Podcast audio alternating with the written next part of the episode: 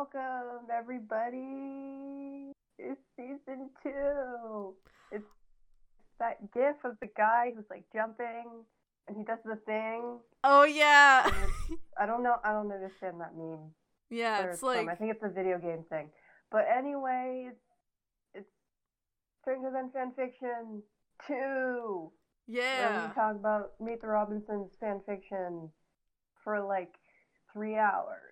Yes. That is that is the that is the name of this game. Um It is. yeah. I'm your host Irene here with the uh, irreplaceable. Alyssa, aka the Rational Dove. Um Yeah. yeah, so hope you guys haven't missed us too much. As of this recording, we I don't think we know exactly when these are going out yet. Um no, so we refuse to talk about anything topical because we know it's just gonna go away in like a day. Yeah. So so we don't know what time it is where you are. We don't know what season it is where you are. But um we're here anyway, so I mean, we can never know because what if what if these people are in the southern hemisphere? You know? Oh yeah, no, uh, I think we do have a couple northern, uh, southern hemisphere viewers. I think I remember seeing New Zealand on the demographics when I was looking at Ooh. anchor statistics. Zealand. So, so yeah, there are. So it's a very legitimate like statement. I don't know what season it Mhm. is where you are, so it could be. It could be. Yeah, I just don't know what season it is. Period. I just know it's season two. oh, Oh. oh, that's so funny. Okay. Oh, Um. Anyway, so- for, for, for this episode, uh, we're starting off very special Yes. with a discussion of Yeah. a character, Yes. and we thought, why wait? Why wait for the good stuff? Let's just have dessert first. I don't know. For most of you, it's dessert, right? Or, or maybe he's a snack. Ha! I can't stop with the puns. Anyway, so we're talking about Wilbur for this episode. As I'm sure you probably guessed from the title. Yes. Yeah. Um. Yeah. We just say yeah. We we we we we might do some other uh fan fiction reviews later in the season, depending. Yeah. But for now, I think most of the season episodes that we have planned are going to be just general discussions about a topic. So uh, it's a little bit different, Yeah. but we hope you like it anyway. Um. Yeah. So, Wilbur, teenage extraordinaire, Wilbur. destroyer of timelines. Uh, what is there to say about him? There's a lot to say of- about him. Breaker of social norm chains. Exactly. Breaker of boundaries. Yeah. Um. Yeah. Now, um, a lot of, uh, I think we can. It's pretty obvious that a lot of fanfics, um, have Wilbur or involve Wilbur to some extent. I actually plugged his name into my little, not my little, it's not little, my my uh, Oh. my note, my my big note document of all the fics that I've read from, from the Ooh, MTR. Fandom, just going by and his name shows up 164 times. So, um, that's a lot. That's a lot of times. you- Wilbur is in a lot of fics, Yeah. but like people have a kind of unwillingness to explore his like inner psyche Mm. a little bit. Because okay, so I would I would categorize Wilbur into like I was gonna say two categories, but Mhm. I remember there's a third category. So it's like three main categories, and the fourth category is like the outlier. So number one, Wilbur is like a child, and he's Mhm. very childish, Mhm. and he's got like a love for like pranks, and because the fics were written in like 2007, he's got a love for like Charlie the Unicorn and stuff. And then Wilbur, who's like a sex symbol guy, but he's still Oh. childish. Mm. But he's he's like a sexualized child. Not no, not not in that way. Actually, maybe in that way because he is still a child. But the point being is that he's like um He's like a playboy type. yeah he's a playboy teen prankster kind of guy. Yeah. And that's that's like the idea behind him. He's supposed to be charming but annoying, kind of. Yeah. And then the third one is is emo Wilbur. We can't forget emo Wilbur. Never forget. He's emotional. He's bearing a lot of pressure from his family legacy, and he doesn't know how to deal because he's expected to be happy all the time. So Mhm. he decides to be the exact opposite of the first Wilbur and be like miserable and teen like in a in a bad way. Mhm. Yeah. Remember the fourth one is like a combination of those things, but also going in like a totally different direction. I Mm. don't know. Yeah, those I think you've summarized um most of the depictions of Wilbur that I've seen when I've read fanfic. So Yeah. I'm trying to think if there's any other um sometimes the you'll many see the faces of Wilbur. Yeah. Sometimes you'll see and like ages tend to be different. Like there's I feel like the tendency for certain for certain characteristics depends on his age. Like there are lots of fics that have him as as a child, like much younger than he is in the movie. Um, Mhm. I'd say most of those fics tend to be focused on Franny and Neil and them parenting Wilbur as opposed to Wilbur himself. But Mhm. um, yeah, because Wilbur's always very generic in those things too. Like, yeah, he tends to just be to have much of a personality. yeah, so this Um, this is another category we could add to that. It's like a Y and X axis almost. right. It's like what point of view are we looking at? Are we looking at Wilbur from a parenting point of view and he's the, the reader's child? hmm You know what I mean? Yes. And then the, the other one is that he's he's like his own person, but like what age that is could be any age.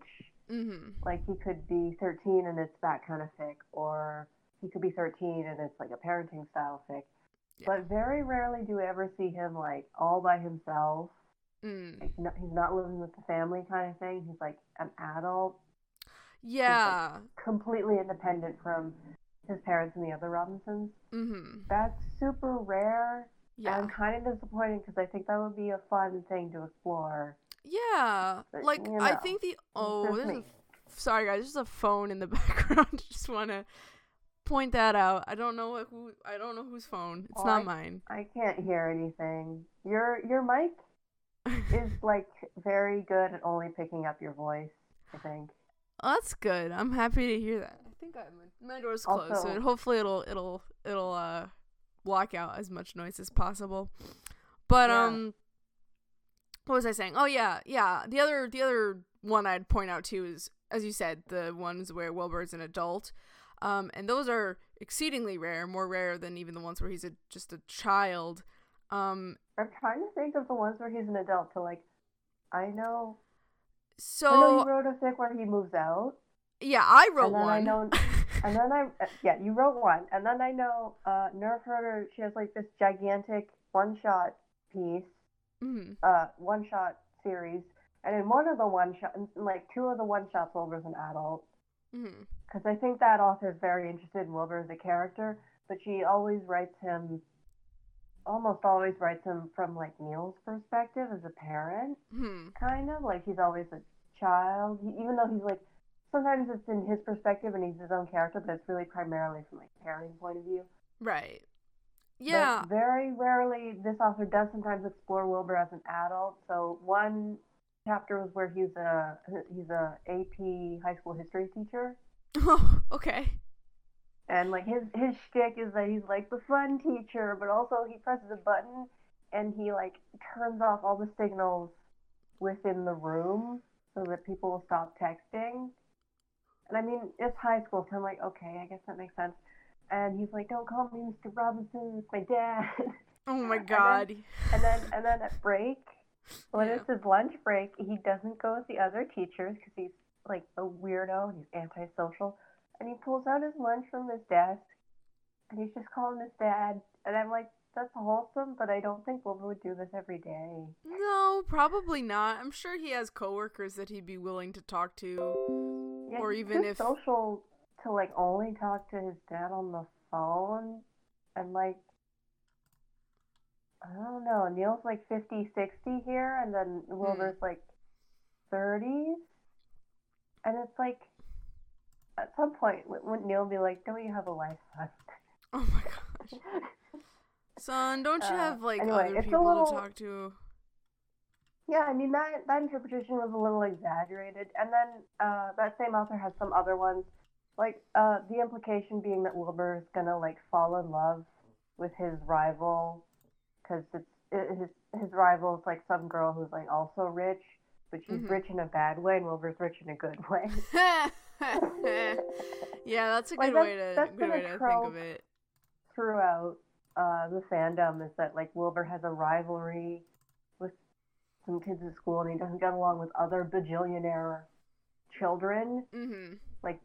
and I'm just like, I mean, it's totally possible that there are people he doesn't get along with, but like Mhm. the idea that Wilbur is somehow different than other children of celebrities, billionaires, and politicians Mhm. is kind of laughable. Like, I don't, like, even just like looking at him, like, there's nothing that really differentiates him from most teens in general, let alone most rich teens. So I'm just like, where, where does this idea come from that there are good rich people and bad rich people? Yeah, I don't know. Uh, It seems a little. know, it does just seem a little weird. it's it's a bit of Marxism bleeding in, but like being rich is just a class, and it's it's itself. There's no such thing as a good person. anyway, Um. uh, but yeah, in that one, Wilbur, he he kind of has an adult romance. Like, oh, the point of that fic was it was a high school reunion. I remember oh, that. that's a funny setting. That's a fun setting. Yeah, has a lot of potential, but I think this author sees Wilbur as like really antisocial, and I'm like, I don't quite see that. Because like, Wilbur is interacting with other people, and they're like, oh, you're still a weirdo, but you're you're famous, and I'm like, he was famous when he was a kid. He's actually less famous now because he's a history teacher. I don't know. Mm. Anyway, what are what are your opinions and thoughts, man? Well, I know you have so many. yeah, yeah. I like- mean, You're, I can feel you like brimming with all of your thoughts. well, I it, I think it's funny because um one of the most interesting things to me about Wilbur, at least considering all the fics that I've read, is that um he's a very malleable character within the fandom. Like Yeah. I think he's the character that has one of the most different like each fic like there's so many different takes that people have about him and so many different like Yeah. positions that he occupies in the story. a lot of characters, you either just don't have enough information, Mhm. or people just kind of don't get it, but they Mhm. they some they somehow manage for almost all the characters to portray that character. I can't say in a wrong way because there's no wrong way, there's no right way, but Mhm. in a way that I don't like. Yeah. in the same way. And I'm like, guys, because like, let's just run through them. Franny's like superficial and very feminine and kind of Mhm. like angry all the time. Mhm. And then Neil has like zero social skills and he's like an awkward nerd. And then he grows up to be like a giant asshole with Nice. also no social skills. Yeah. And uh, I'm trying to think of other ones. I mean, those are the major ones. I think Carl is fine. Mhm. He's he's just fine. I think that's oh, and then there's Goob. I don't I don't think we have the time to st- to talk about Goob, honestly.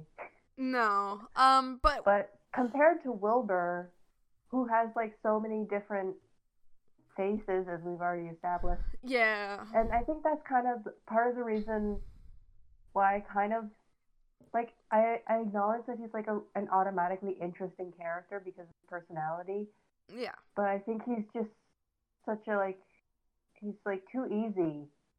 You know what I mean? Mm. He's too easy to like, and I feel like he's kind of lacking in something special. Gotcha.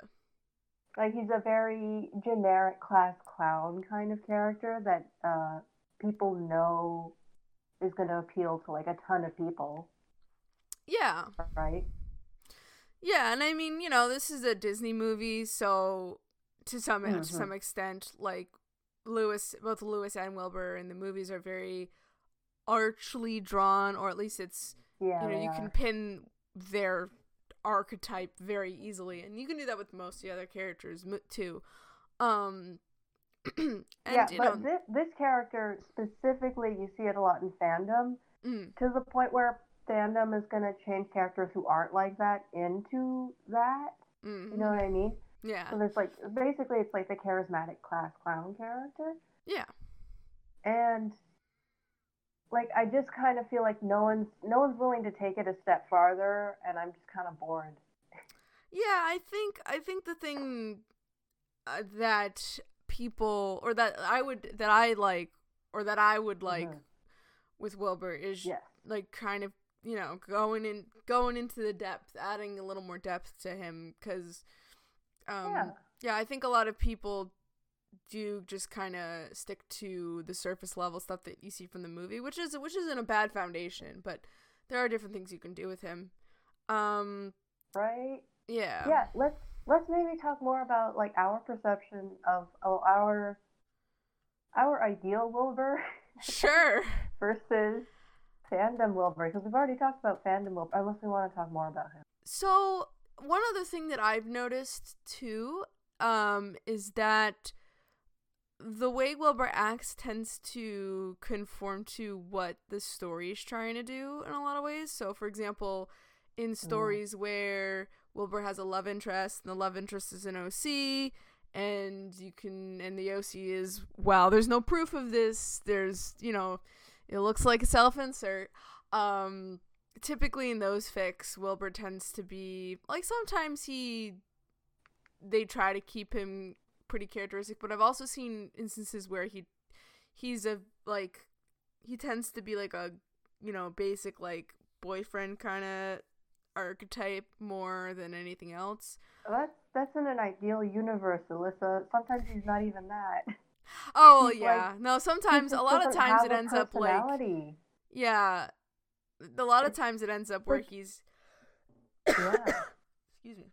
Ooh, good insight. Um, I think I think that like a a lot of times he tends to be just kind of um I don't know, kind of like he, or or what I'll see a lot of times is like hi how he is in the movie, but like dialed up to Mhm. 10 People will do that a lot too. Um, Yeah, they either kind of dilute him or they over exaggerate like one thing that he said in the movie like one time. yeah, Or they, they kind of do both and it's the worst.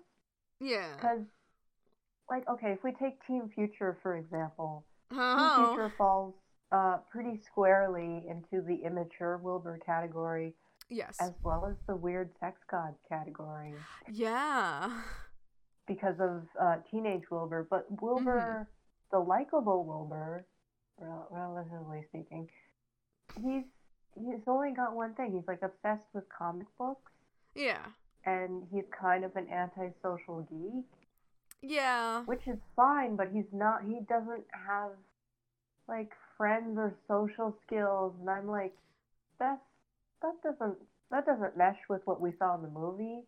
And it's kind of like underselling his potential quite a bit because he's not really involved. Because in a lot of the story, like you know, Violet's the brains and Wilbur's goofing off in the corner in the library, and I'm Yeah.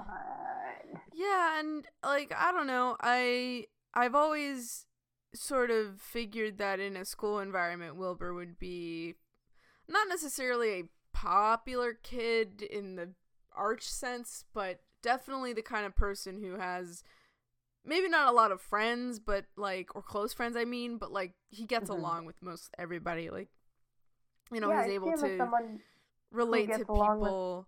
Everybody, but he doesn't belong to a clique. But he gets Yeah, along with like all of the like he like like no one very few like cliques. if people know. hate hate i'm sure he has people who hate him but like probably not for any like super personal reasons or Yeah, and Like, also he- he's he's probably well liked enough for their hatred of him to either be like very strong because it's countercultural, or to just be kind of like politely suppressed yeah because he's he's like part of a powerful family. It's like hating Kylie Jenner, you know? yeah Oh, oh gosh. Whoa, sorry. Hold on. I have something in my eye. Oh, she's in tight to your eye. Sorry. Oh, jeez. All right. All right, we're okay now. Oh, get Um, some saline yeah. if you need some. Yeah, and I, you know, um, what was I gonna say? My eye distracted me.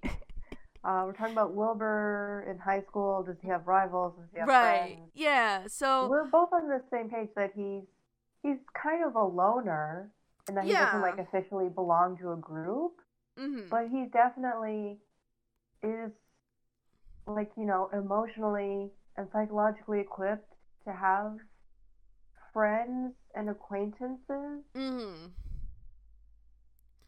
Yeah. Yeah. No, I. in high school where it's like super easy. To Yeah, and friends. I guess to some degree, I think the problem or one of the reasons why there's so much like um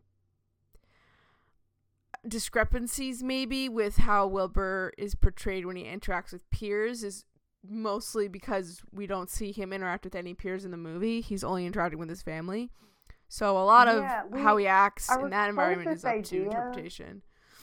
Yeah, our closest idea of how he interacts with his peers is how he interacts with Carl and Lewis. Yes. And they're both his family, so it's kind of skewed. So Carl was like his babysitter slash older brother that he grew up with, Mhm. and Lewis is a kid, but he's also his father. So it's like it's clear that he's probably acting a little weirder around Lewis than he would if Lewis was just some kid. Yeah, I kind of headcanon, if I'm allowed to use that word, that uh, Go ahead. that that uh part of that Lewis, I mean that Wilbur, kind of exaggerates a bit when he's with Lewis. Like, you know, when you first see him, he's like pretending to be some secret agent spy guy. So to me, I read that as him trying to, a little bit trying to like be the adult in the room or be kind of cool in front of his dad to like Yeah, I you think know. he's trying real hard, and Yeah. he's just kind of like shy or nervous, and he just feels weird about being the one who knows more than his dad in the moment. And It's yeah. just like, uh, I- I'm a cop. You gotta listen to me. yeah like one of like i think one of um to me at least i'd say probably one of his big flaws would be like um unearned confidence is what i've always used to like describe wilbur and how he sort of does things like i feel like I'm he's just like nodding aggressively. yeah like i think he's the kind of guy who like if he makes a mistake he's like ah i meant to do that or like oh yeah i'm so good at this like like that's the kind of Yeah, attitude he's not he gonna has admit to his mistakes. yeah. So I I unless don't really it's something see um, serious, but like for the most part, he doesn't really feel. I mean, he wasn't taught to feel like the same kind of shame that I think a lot of us feel when we make a mistake. yeah. That's one factor. Yes. And then the other factor is that even when he does feel like guilty about a mistake, his way of coping is just to be like, eh, no big deal. I'm the greatest. Yeah. Yeah. Exactly. So to me. Also, there is a bit of only child syndrome thrown in there. oh Sorry, yeah. bringing definitely. out all the psychology. definitely. Um. Yeah. So I think to me, if there's one thing that I always try to look for in a good Wilbur, it's that element. It's that unearned confidence and sort of his like like that being kind of the core of his character that foible, makes sense I guess. to me. Hmm? But I, I always make sure that the unearned confidence doesn't turn into like arrogance and cockiness. Oh yeah, yeah. and there's that, a there's a um, line you gotta like, you gotta tread there. with like a kind of earnest friendliness that Wilbur has yeah, that some fics just kind of forget about. yeah. Like I don't. I don't think his head is that far up his ass, but you know, but like you know, he's looking Yeah, up there I a little the point of his cockiness is that he just kind of wants, he just wants everything to be chill and Mhm. everybody to feel good. Yeah, You know, yeah, I mean, that was a big part of the movie, mostly because he was trying to cheer up Lewis. But I do kind of see that as something that he probably does on the regs Mhm. in a less exaggerated way. yeah. I do. I do think if there's one thing that Wilbur would be with friends is um I think he'd definitely be the kind of person who if one of his friends is upset or something's going on in their life, he'll just like automatically be like, "All right, let's try to like Yeah, cheer you up or intervention, something, you know. Intervention. yeah, he he'll stage the intervention. He'll he won't be Yeah, afraid he'll to like, like aggressively show you memes he knows you've laughed at before. and then just yeah, cheer you up. yeah, yeah, and like I definitely see him as also the kind of person who, if his friend like needed space, he wouldn't automatically Mhm. think that that would be what they need. So to again add a flaw to that. um, yeah, because I think the Robinsons are just not built that way. no. They- They they want to like find a solution right away.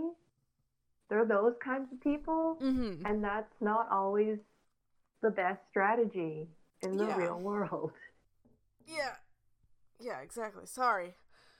I'm getting I was getting a little stiff at one point, so I was like, I gotta stretch. Um Yeah. yeah. Important.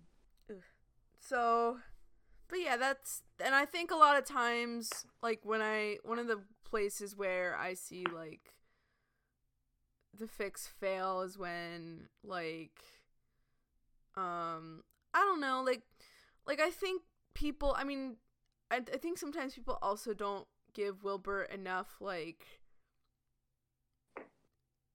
I guess emotional intelligence. like I don't know. Yeah. a lot of people kind of I've take his this with yeah. yeah. I've they- noticed this with other characters is that whenever they want to make something funny, they just make the person really stupid. mm, And I know that this works with like slapstick, you know, Charlie Chaplin, Mr. Bean, yeah, yeah. Looney Tunes, whatevs. hmm But like when you're dealing with a character who's like already established and well known, you can't just break character in order to make them funny. But what they're gonna do is they're just gonna make them like really, really dumb. Mhm. And they're really attached to that in order to make it funny. And I'm like, that's just kind of a cop out. Like you need to stay in character and make it funny. yeah. Like they can be funny and in character Oh. also because I think I don't know, it's like a bit of a crutch that people rely on sometimes. hmm And by people I do mean like the children that write these things. Yeah, yeah.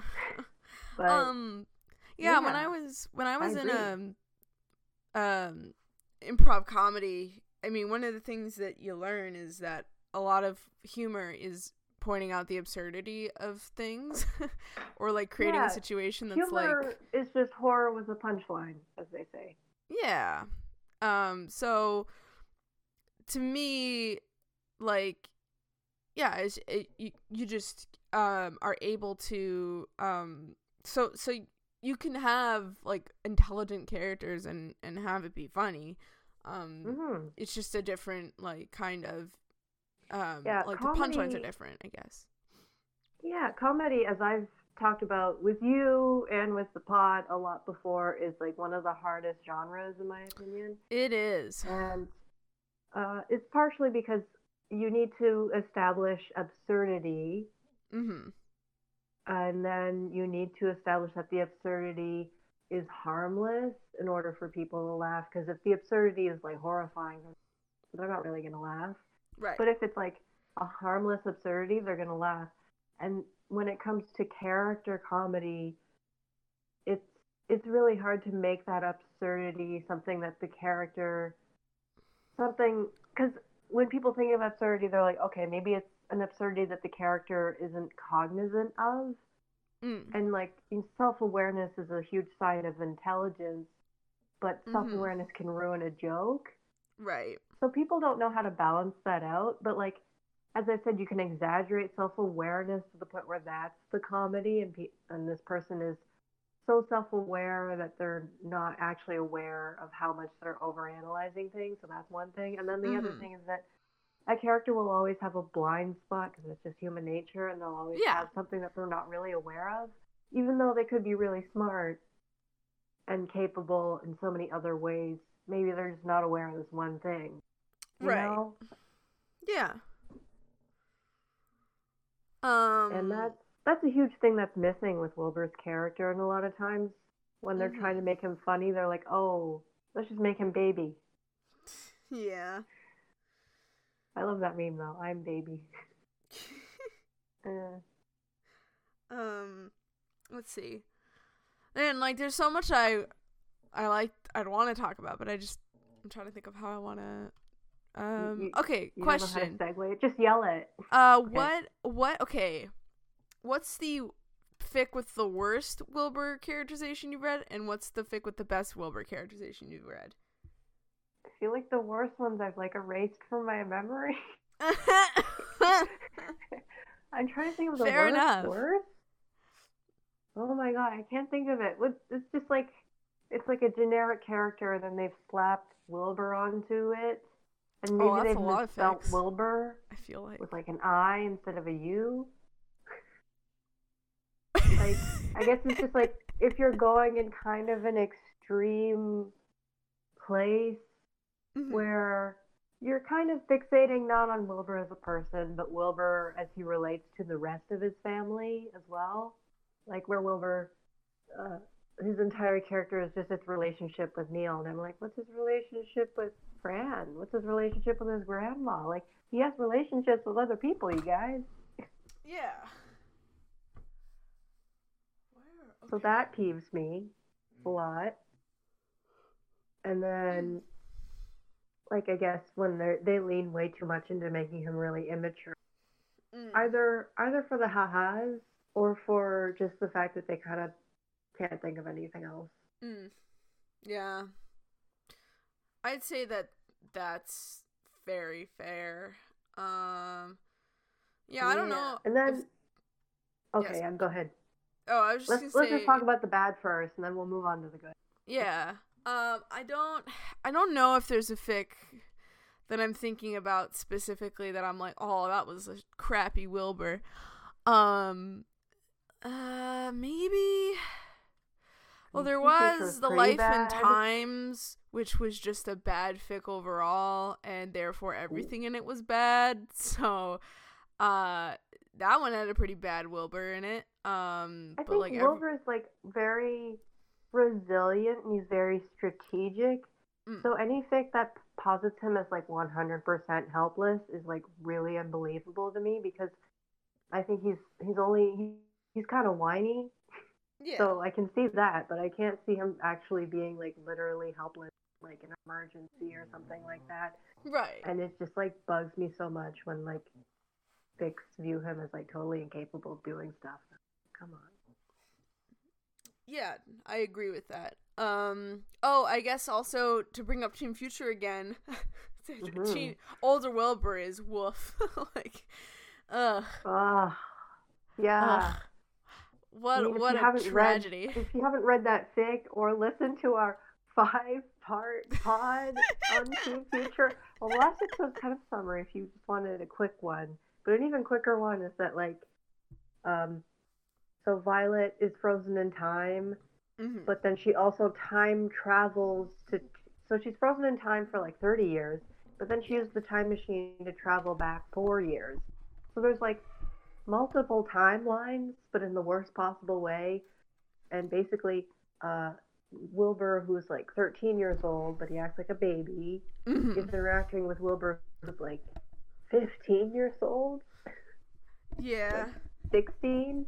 And 16 year old Wilbur is like the complete opposite of younger Wilbur. He's like a jock who's like very arrogant, Mm-hmm. and that's like his only personality trait. Also, he hates his little sister because he has a little. That's it. Yeah, uh he's just yeah, it's just it's just like really uh it's just really really unfortunate. It's like the worst one of the worst ones cuz it's just ugh. and it's so Yeah, long because you get too. two Wilburs. just you get two worse. very wrong interpretations of Wilbur. Yeah. In spite of, I think it's just very frustrating because there are times where it's like they almost get it, but they don't really get it. Yeah. Sorry if There's- you hear guys hear a lot of- moving in the background. I um I was Yeah, just you're adjusting the mic? things. Oh, okay. But that was like the first one that I thought of. Um. Ooh, Oh my gosh, I'm so sorry. I keep yawning. my apologies. important. Um. But yeah, there's. I mean, there's a lot of the other ones that I think that have bad Wilbur things aren't like particularly noteworthy, so I won't bother bringing Well, any of up. another. Oh, okay. Well, we, one Wilbur that we haven't really talked as much about is emo Wilbur. Oh yeah. Uh, I've seen a lot of Wilburs where it gets like unnecessarily dark, Mm. where he's, you know, like suicidal Yeah. and self-harming, and it's like, it it feels very melodramatic the way the story sets it up because Yeah. they they haven't established really the motivation. Mm. So it's like, are you using self-harm as the trope? Yeah, yeah, you gotta, yeah, that that's. Um, there's a lot of ways in which um, that can uh, backfire if you're not careful. Um, Yeah, I mean, tone is important. oh, definitely, very important. And yeah, people are really leaning into because I do think Wilbur does have kind of an an inferiority complex about uh, his dad's success and how like big a role that Neil plays in his life, especially judging by the way he acts around Lewis. And then he's like, "Oh, my dad's just a person. Oh my god, Right. cool." Like he, he kind of didn't realize that until the end of the movie. Right. So I kind of see that.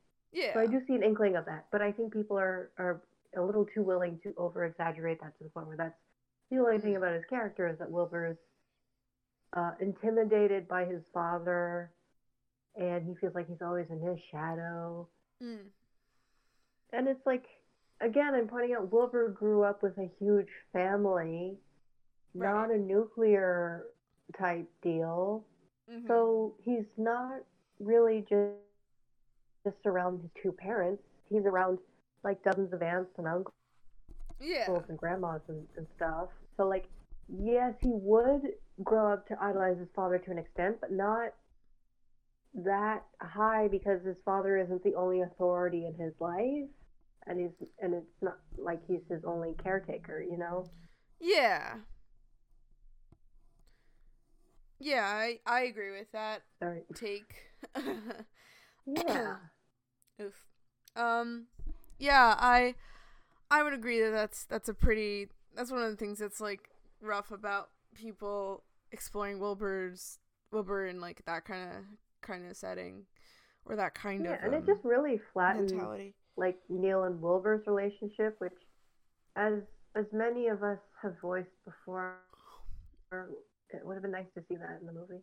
But it's okay, we can just guess, I guess. But like, the six are bad at guessing. yeah. yeah, Yeah. definitely. Um so then uh what about like good representations of Wilbur that we've read? Be Yeah. and everything. Well, the first one pops into mind is you. Oh. oh. Thank you. Yeah, I think you have a really well-rounded Wilbur. Uh, I try. I think, I think honestly, it's like the smartest Wilbur. I have a I've really seen- hard seen time. Like I'll I'll be I'll be honest. I have a very hard I've time writing dumb characters. So but yeah, I um, think you need. I think occasionally you do need to dumb him down a bit. honestly. Yeah. But It's just But because I'm so smart. I'm just kidding. Uh, yeah. yeah, because I, feel like sometimes when I read it, I'm like, oh, Wilbur's like too mature here. Let's Yeah. let's bring back some of the silly. Like it's it's you're like the only one. So so you have a special. I yeah. My problems Problem. are special, but yeah. Yeah, Um, but like it's a very minor problem because like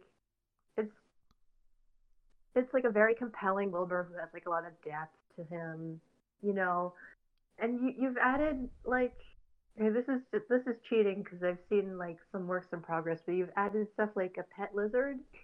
Oh yeah. Yep. I have. hmm I I always Mhm. forget about that. Uh, that I give him a pet lizard, but like I just it just makes sense to me. Like if he feels like the kind of guy who has a bearded dragon, probably in his bedroom. I literally never thought of that. I have Um, seen a fic where he has a pet rock that eats like junk, which was adorable. yeah, I think that was one of the Prozac Fairy's short stories. Yeah, I really yeah. like the Prozac Fairy. So yeah, so there's there's Alyssa, aka the Rational Dove, Yeah.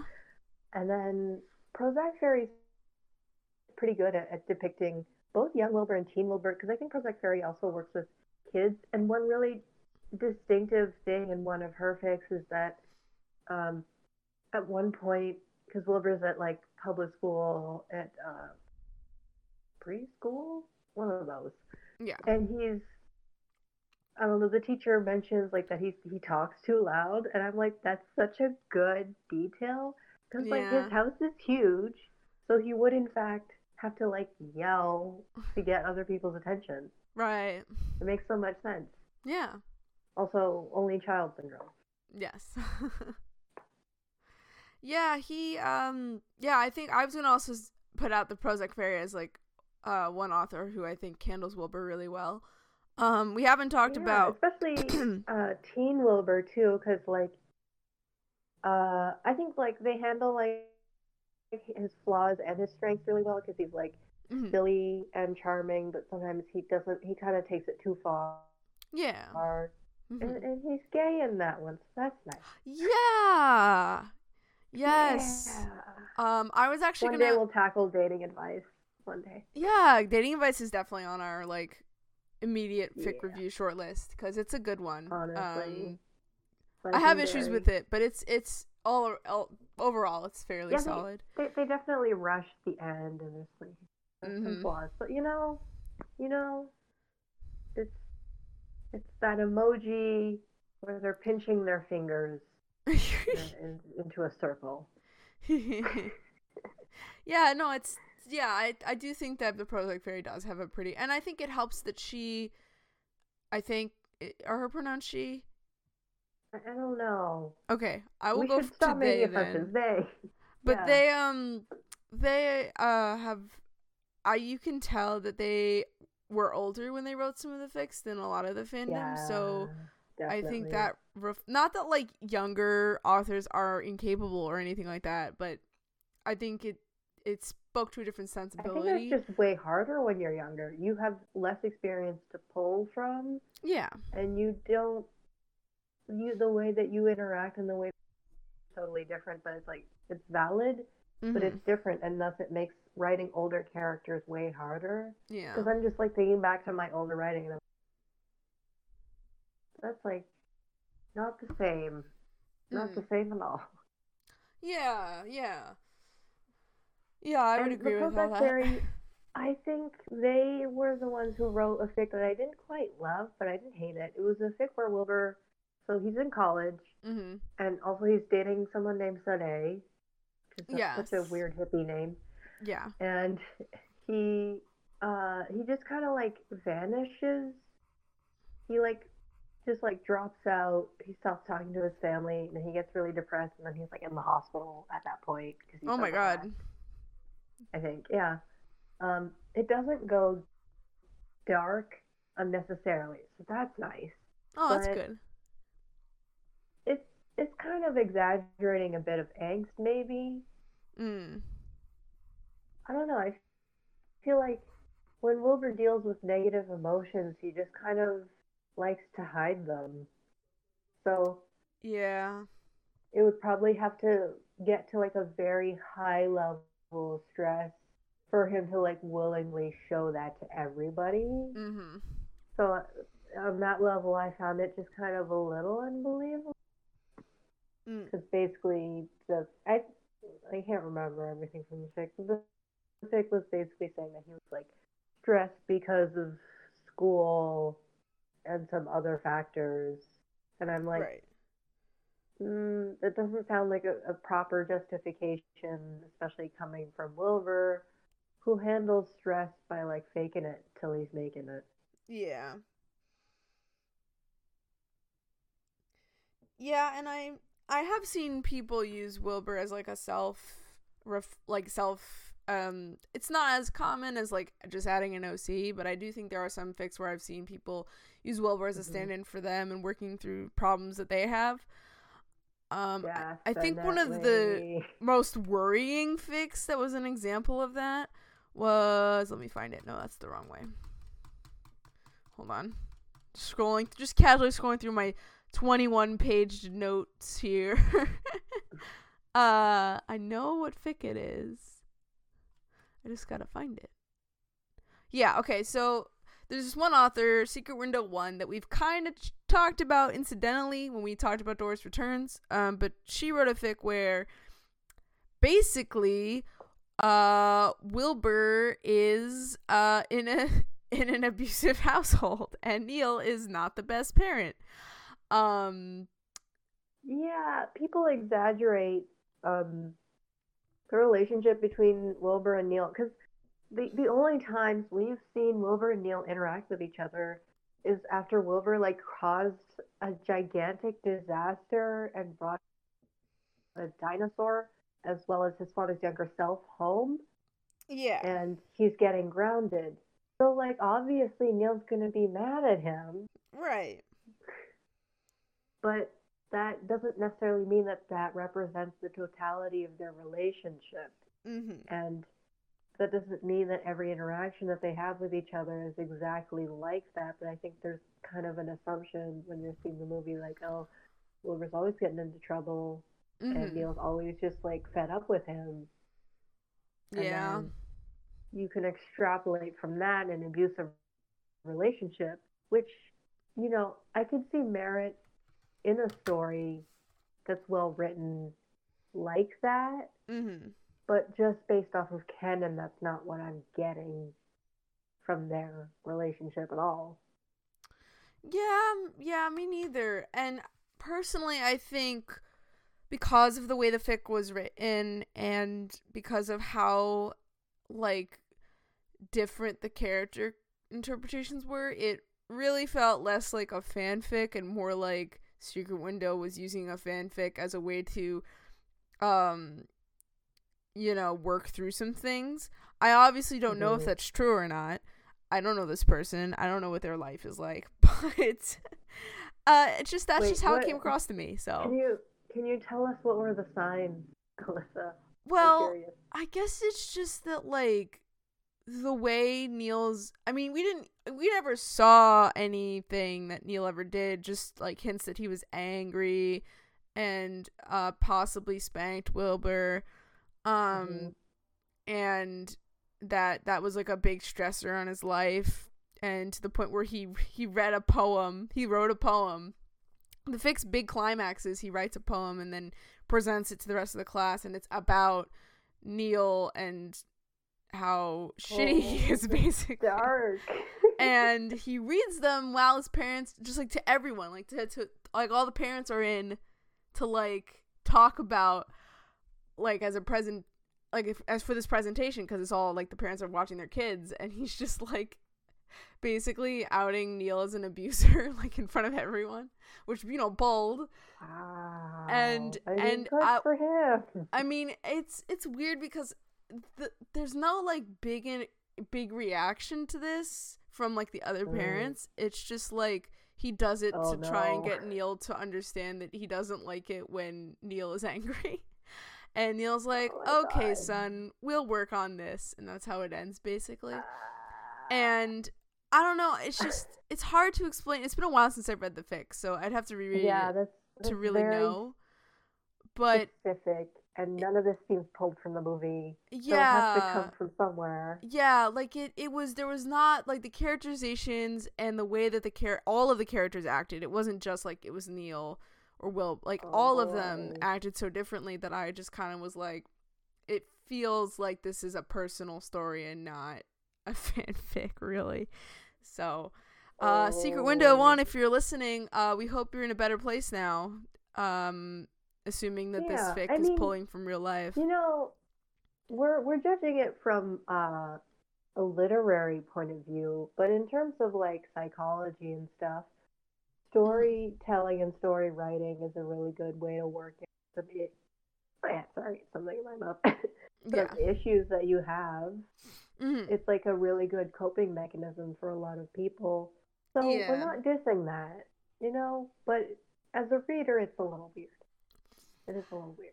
Yeah, yeah. And like. I don't think that that interpretation of Neil is like unfounded. It's just more that like like I said, it just didn't feel like it was someone trying to take a concept and sort of write it. It was felt more like like I said, like yeah, a, this is very. This is taking it to a whole different place. Like it's Mm, not even yeah. an exaggeration of what was in the movie. It's totally different. yeah, pretty much. Um, Yeah. Although in the movie, Wilbur's constantly talking, his father's gonna kill him, and it's like that's that's just an expression. yeah, But I, I feel like some people may have taken that literally. yeah, definitely. And it's like it, this is an extraordinary circumstance because of the time machine. Like, don't your parents have like something they're working on that they touch? You know. Mm-hmm. Yeah. Okay, Uh, so yeah. Other thing now, the thing I wanted to talk about next was gay. Is Wilbur gay? Is Bi? he Question mark? Question Is he mark? Question mark? Question a mark. gay? Is he a gay? I mean, he is cuffed. Jeez. He does. Listen, that's all you need to know. yeah, so so I wanted to talk briefly about interpretations of Wilbur's sexuality basically. Um so the vast Yeah. majority of fanfic I guess either don't touch it or we assume he's straight. Um is how most fics. It depends on when it was written because I, Yeah. I think most recent works lean a lot heavier into um, the rainbow road, if you will. Yes, definitely. Um, I would say early fanfic, two thousand seven, two thousand eight. Mo- vast majority of fics had Wilbur as just default straight, you know. And like I said, it Yeah, didn't. They were, didn't even they touch were it. uncomfortable to. They were too uncomfortable to explore that, and maybe it's like it just didn't really occur to them. Yeah, yeah. I think it was. I think it was less like we think he is straight, as more as just we're not even It's thinking like, about why would you think he's gay? Why would you bring homosexuality into fan fiction? Yeah, yeah. Now I'm sure at some point we're going to do a deeper dive into sexuality and ho- especially especially like LGBTQ stuff in the Meet the Robinsons fanfiction universe because it's uh, I think it's a little different than a lot of other fandoms, even that I was reading at the time. So, um, Mhm. I would like to talk about it just Yeah, well, overall. because it's such a family-oriented movie slash franchise, hmm people are more reluctant to include elements that they see as basically existing outside of nuclear family values, Yeah. hmm which, you know, that's incorrect, but it does have like historical roots in Mm. that it's kind of it makes like historical sense to interpret that way, interpret it that way. hmm But it's kind of like no, the two can coexist basically. Right. And like you know, if you're going to be a real stickler about it, you could argue make the argument that like the creators of the movie probably well, I don't even think they probably even thought much about Wilbur's dating life. so Yeah, that's one hundred percent not something that crossed their minds because they don't see Wilbur as a heartthrob. They just see him as like, oh, let's make this kid even weirder. yeah, yeah. I mean, there's mostly these are adults like, creating creating this character. So like yeah, so like they're in, they're thinking in the about him as a, interpretation. yeah. Sorry, basically. yeah, No, you're yeah, okay. Um, but. But but um, so so to some extent, I could see someone arguing that well, the creators probably didn't imagine him under the under the rainbow umbrella, Well, if you will. It's it's under the gigantic eyes and ears of the Walt Disney Corporation. That's and very the Walt true. Disney Corporation are not fans of gay people. Point blank. Yeah, yeah. So so even if there was that idea floating around, it probably wouldn't have ever really seen the light of day, especially with a kid character yeah, literally who's only, only thirteen. Literally only now where there's like a huge support for LGBTQ rights and there's a huge demand for it. Only now are they including stuff because I noticed in uh, Toy Story three there, there were like two moms. in the yeah. Yes, like, there was. Yeah, that's that's Disney's version of gay rights. Yeah, yeah. Yeah. And I have like no, they have no lines or names or anything. They're just like there in the background. yeah. Okay. Yeah. So so the reason why I'm bringing it up is because at least in my experience um I've I the way I've been able to track like how gay rights have progressed in the past like 13 years has been through reading all this fanfic because like 2003 2000 2007 2008 there was like only how many fics have I read in that time period that have gay Wilbur? Like three of them by three different authors. one of the one of them there's one called there's one uh, by McGanatry that has Wilbur dating a guy who's not who's not Lewis, uh, Onosi. Thank God. I'm only I'm only considering the ones that are non time cest fics. We're not considering time cest in this evaluation just because I think time cest is a little different. It's a different case a bit. Um, if we were including time cest, then there definitely was a larger presence in of slash, if I'm to use that term, in in the fandom at the time. But um, to me, like, um, uh I I was looking more into for cuz so to me um people who were writing Wilbur dating a guy who outside of Oh. that Wait, you cut out. Oh, I did. Oh no. what did you uh I mean, I didn't say anything. I was just like waiting for you to. Oh well, no. Actually, I can't remember what I was oh saying. But anyway, no. I'm so sorry. I guess. So, uh, I don't know when you cut out, but um, what I was trying to say was, um, I'm not when I'm saying like there's only three people who've ever written Yeah. gay Wilbur. It's I'm not including Time Cest in that, just because Yeah. I think Time Cest is a bit different. I think it's I don't necessarily feel like it was written with the idea of making Wilbur gay necessarily. Uh, that's just an Um, assumption though. Maybe maybe Yeah, it is, I mean, but Yeah, what I was saying is that time cest is too big of an issue for this episode. We got to unpack it in a, in a whole oh yeah, mhm, episode agreed. because I think arguably time cest fics are an effort to explore Wilbur's sexuality with a character that he's actually canonically interacted with Yes. by just kind of ignoring the family relation. That's one thing, and then the other thing is that the family relation is the actual appeal, and then therefore less about gay rights and more about you just being weird.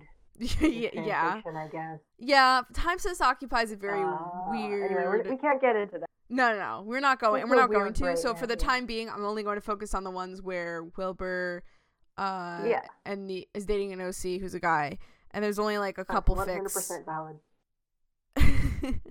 uh, that are um that were at least published in the early days that exist, and those are by Megania Tree. There's like two of those. There's another one by Pox Master, and then there was Dating Advice by Prozac Fairy, where Wilbur is. That's the only one I know of where he's by.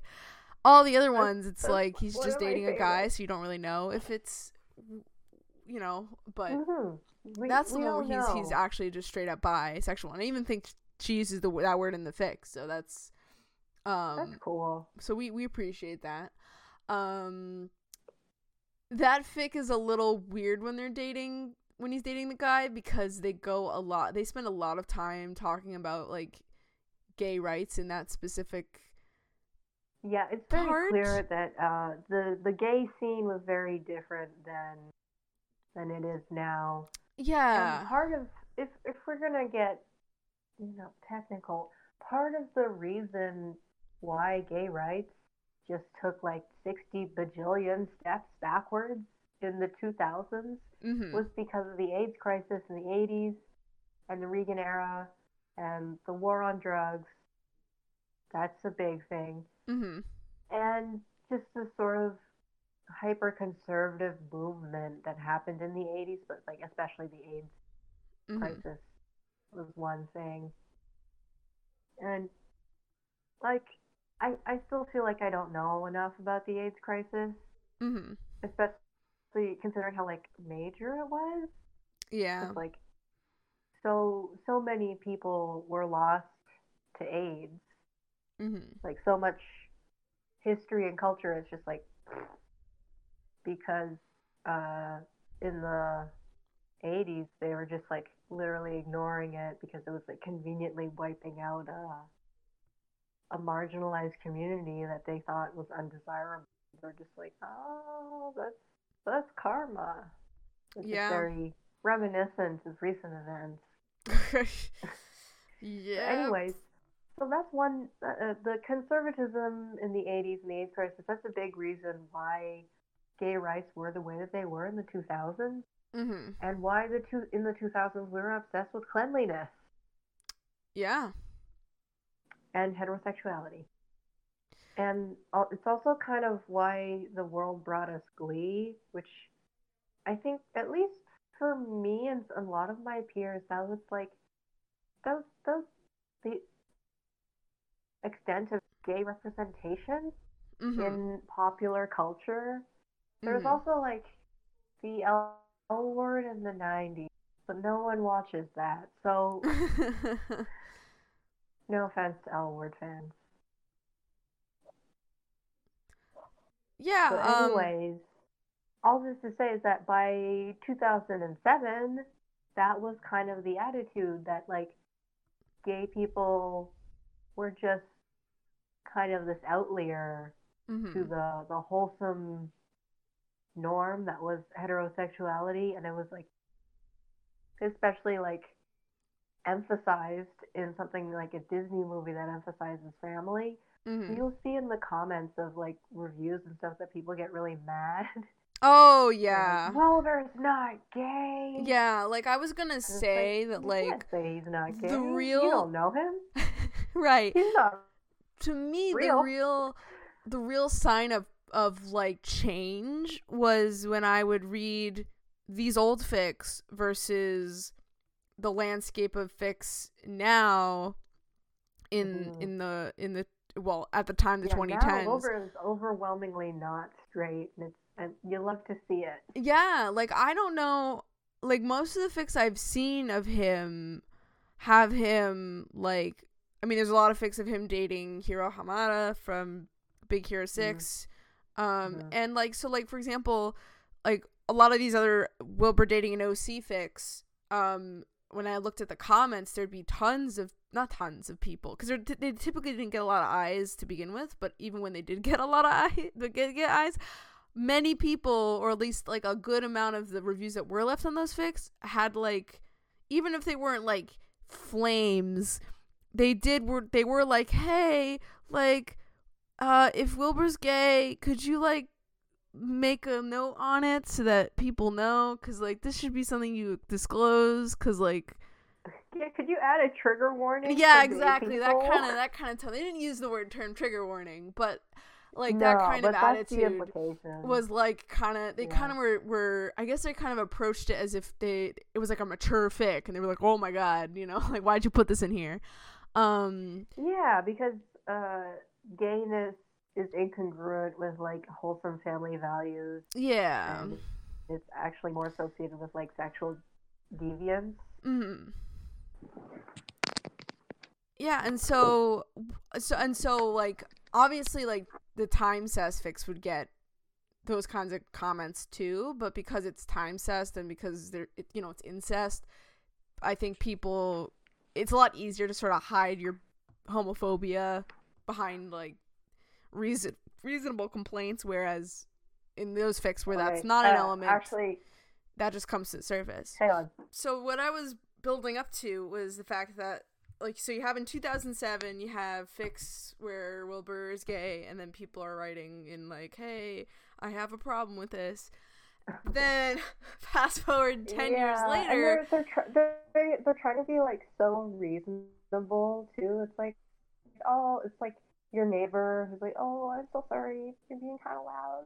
yeah yeah they're like "Oh, I'm so sorry, but I hate gay people. Take your stuff." yeah yes yeah exactly um and then i uh so fast forward 10 years later and you have and i and i and i write my fic where i have a very incidental mention of wilbur's dating a guy and i get no angry comments about it at all now of course it's Yeah. my story wasn't focused on that but um and even i even had a, someone comment being like wow it's really nice seeing gay wilbur and it's like yeah so Oh, yeah. Um, is nice. so i just to me and i mean i obviously i'd i'd say that my fic has gotten a total more eyeballs on it than the fics that i mentioned back in 2007 did Mhm. at the time at least Yeah, so looking we at the we really did weed out the haters.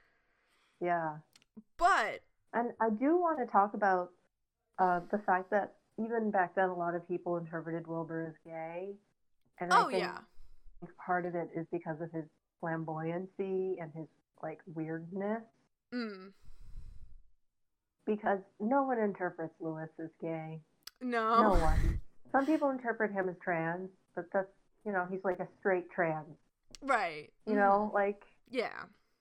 like if if if Lewis were gay or bi, he, like as I always say, if Lewis were gay or bi, that would have to be a completely different universe, and his personality would have to be like at least a tiny bit different.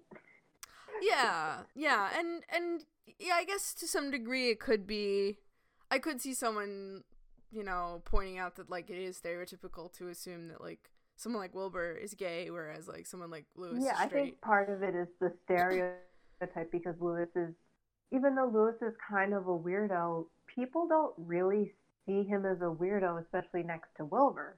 oh They're yeah like, oh, Mhm. he's he's the straight man in in a comedy sense, but Yes. then Leslie also in a sexuality sense. yeah yeah yeah And it's like it doesn't really work that way, but like Lewis just looks like someone who's not secure enough to really evaluate his sexuality in any meaningful way anyways. yeah So in that sense, yeah, I kind of see it. Yeah, and I mean, hey, if someone out there has a really good, interesting argument slash story Oh, slash yeah. take about Lewis being somewhere in the LGBTQ Yeah, it could totally area, be done. you know, It could I'm totally all for be done in like a really a really well written way hmm that's super persuasive Yeah, and you don't really have to change much about Lewis's character at all. yeah, because why not? But in my experience, I have not seen that. So yeah. it's just like, okay, we, we've all agreed he's straight then, I guess. yeah, yeah. I haven't seen it, but like, I'd be eager to see it. Um. Yeah, once more, we are excluding time fics from the Oh yes, I agree. Uh man. At some point we'll get there. Not today, but it'll happen someday. Anyway. Um but anyway, my the real reason so again, the reason why I'm bringing it up is just because A I thought it was it's so interesting to see the difference even just in 10 years between um something that was written in 2007 versus something that was written in 2017 and yeah. even and beyond. Um yeah. And I also, um, I mean, I, mo- pretty much all of the fics that I've written, at least in the present, can't really say the same about me writing back in 2008. But um, in the present, um, pretty much all my fics, I have Wilbur as uh, bisexual or pansexual, interchangeably Mhm. used those terms. Um, Mhm. and um yeah like even even if it doesn't come up that's kind of how i approach writing him because that's how i see him. Um and i yeah, think a lot of people there's also the fact that uh, gay rights are probably going to change by the time that Wilbur is 13 because Yeah. that is for us that is in Yeah. oh my god math 20 30 that's in 17 years? No. Yeah. yeah. I think that's right yeah. right. Oh my god my math is terrible all of my math teachers are like mad at me now but anyway oh Um, yeah, in 17 years, it could go either way because, you know, as I mentioned, progress is not really linear and it's not like guaranteed, Mm, which I think makes all of us a little complacent. Like, oh, you're from an older generation, or you're more conservative, but I'm younger, therefore I'm inherently more progressive. And That's not how it works. The oldest gay person is 90 years old yeah the oldest gay person alive. I mean, Yeah. I think. You know, he's like a, a gay man living in London on his electric wheelchair. oh um, shout outs to him Yeah, I think his name starts with an O, but you know, Hmm. I don't want to make assumptions because my memory is terrible. But right my point being is that by the time that Wilbur is alive and stuff, gay rights will have changed again, And because we can assume that the future in Wilbur's world is a utopia, we're just going to assume that they got better. Let's just assume they got better. But Mm-hmm. um, so what happens when people gain more rights is that there is less of a need for this marginalized group to be like as reliant upon each other, Right. right? Because they're not being oppressed as much. So a lot of the things we see now, the the solidarity and pride and Yeah. well, we can't call it nationalism, but there are flags, so why not? The gay nationalism. Um, I think we would see less of that if gay people had more rights, because there was there's less of a necessity for them to be so tightly knit, and a lot of older uh, LGBTQ people are pointing this out that this has already happened Mm. because uh, well there were, there there were like a lot of conflicts a little bit, but in general they were all kind of you know grouped in together. They're all like bullied in the same way, Mm-hmm. so they all kind of banded together a, a lot more in a way that's a lot less segregated than it is now, where it's like Mm-hmm. there's a huge there's like a gigantic line between the lesbians and the bi and the bisexual women and I'm like why Yeah. anyway so Um. what we're seeing right now sorry I'm getting kind of in a whole tangent but It's okay. on. so what we're seeing right now is like uh, a lot like a huge kind of segregation not necessarily a bad thing but not necessarily a good thing where like people are are, are interpreting pride as a reflection of their own identity the whole identity politics thing and especially because Mm-hmm. anyway i have so many thoughts on that but the point is is that wilbur may not necessarily grow up with that kind of environment at all Mm-hmm. and likewise, he probably won't be the kind of person who like immediately identifies with the only breed the way that a lot of people do now Mm-hmm. because it's just so normalized. And Yeah. I've noticed that there are some fics where Wilbur like comes out to his parents, and I'm wondering whether or not that would even be a thing. If Right. given that we're living in a utopia. Right.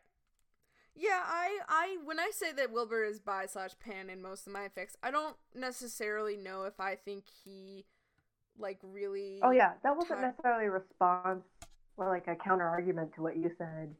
Oh yeah, no, I, I But- figured you were just kind of building, building off what I was saying. So I will build off what Yeah. you're saying, and say that Cool. sort of to reflect Bob on that is that when I I say that he's bi as a way to like sort of I like sort of explain his sexuality and the briefest terms possible, but um I Uh-huh. don't really think he kind of like I don't see him as the type of guy who like owns a bi pride flag, for instance. I think he Yeah. sort of sees see his that sexuality as kind of more um I don't know what the word is I want to use. Yeah, there it's normalized to the point where people don't feel the need to over identify this is a little where people don't feel the need to identify with it as a point of uh, rebellion. you Yeah. know? Because it's it's normal. It's like, oh you're left handed. Who Right. cares? know? Yeah, yeah, like kind of like that. That's kind of how I see his. It's like what's happening right now is a lot of people like pride is all about like kind of reclaiming it. hmm you know, because people are so want to demonize sexuality, blah blah blah, and it's like, no, I'm super proud of this. Yeah, Haha, take that. But like, that's not going to be. If we live in a world where uh, heteronormativity has less of a grip on people, it's not really going to be necessary. yeah, exactly. So, Not so for that that reason, that's typically how I but- see uh, Wilbur's sexuality and how he probably sees it. Um, Yeah, I see him as being very casual about it. yeah. And it's I, like, oh, you bring a girl over one day, you bring a guy over. one Day, it's cool. yeah, just like that's fine. You do you, man. Whatever you want to do, man. Um, yeah. yeah so i'm i really like i so that's how i tend to interpret wilbur's sexuality and Um, that's all I really wanted to say about it. um, uh, but uh, what else do we want to talk about, Wilbur? Um, okay, okay. How about this? Um, why don't we list some of our like favorite head canons that we have, both ones we've seen or ones that we've made up Okay. that we wanted to to bring up? Because I Right. think that'd be fun. Yeah. Um, a lot of people think he's like left-handed or ambidextrous, and I'm like, that's cool. Oh, Why not? I Oh, okay, okay, have- okay. Question, sure. question. Yeah. Um, because, well, this is kind of related, but like, what a lot of people have Wilbur just kind of either like be rebellious do the exact opposite of Neil, but it's like in response to Neil, and then Mhm. he does exactly what Neil does, hmm and he wears glasses and his hair is wonky if he doesn't put hair gel in it hmm and he goes into the pure sciences the natural sciences Yeah. and i don't fully see that like that could that could be done well but like Mhm. what's your take on that So, I, we have talked a little bit about, I think previously about um, the idea of Wilbur having some kind of trait from Neil's side of things, um, Hmm. i.e., he has messy hair or he needs glasses or something, um, because he s- yeah which i'm not so against that could be cool And like I don't I don't I think that's a fair head headcanon. I think, you know, obviously you get traits from both your mama and your dad. So it makes sense that like Wilbur would have something in his physicality that re- resembles uh, Neil. I mean, for me Mhm. personally, uh, because I my like my I my me and my sister both take more heavily from one side of our family versus the other. I don't necessarily think Will uh Wilbur like needs to have a physical trait from Neil. He can just be a spitting image of Franny, and that's totally possible genetically speaking. Um, yeah people so I'm not super really, invested really in, that, like, in that 50, kind of. 50 See that split. again? I talked over you. people are really really looking for that 50-50 genetic split Yeah. and they're they get confused they're like well he doesn't have adopted right Yeah, like I think I feel like the one the one thing or the one trait that I could see him that I would personally be okay with having him with with him having is like him needing glasses maybe. Um Mhm. just Yeah, because like while it is associated with Neil, it's not necessarily something that would need to come from Neil really and I and, and it would like make sense that you know Wilbur would be the type of person who'd prefer to have contacts in instead of wear glasses. So it's still I see him as someone who got laser eye surgery because oh there's yeah no- that's true too. He could have he can't afford that. He can Um, afford I laser did eye read surgery. Focus by oh my god what's her name? What's the Shadow Mistress? And there's some numbers 13 yeah. Uh, and they they address the whole glasses thing, and they even address the whole laser eye surgery thing. But in the story, Wilbur's like, "No, a laser in my eye," and I'm like, "It's it's definitely just a plot point for the story because the Mhm. story needs him to have glasses." But I see Wilbur as someone who can't handle glasses at all mhm yeah and who's also not afraid of technology and therefore a laser in his eye is like nothing to him because he's like surrounded by lasers already. Yeah. So i don't really i don't really feel like it's justified. But i mean you know whatever works for your story i guess it just it just feels a little too transparently a plot device because i think uh, i don't know Mm. have you ever seen in arthur when arthur first gets his glasses he like hates them mhm and he like is actively throwing them out oh my and then god at some point he throws them out the window and it bounces on the trampoline and it bounces back into his room. He's like my glasses are cursed. And then he's no, not wearing his haven't glasses seen that to episode. school to the point where the, the, the teachers are calling his parents and they're like arthur's not wearing his glasses. Oh and my it's- god. it's become like a whole deal. And i think uh his glasses initially they were like square and he didn't like them. And then he got another pair and they're round. He's like oh i don't like them arthur We just anyway, I, I see Wilbur as that kind of guy where it's just like it's it's like he doesn't want to deal with the glasses. Mm. it's, you know you got to clean them, you gotta not scratch them. Right. You know, yeah, they're very high And- maintenance.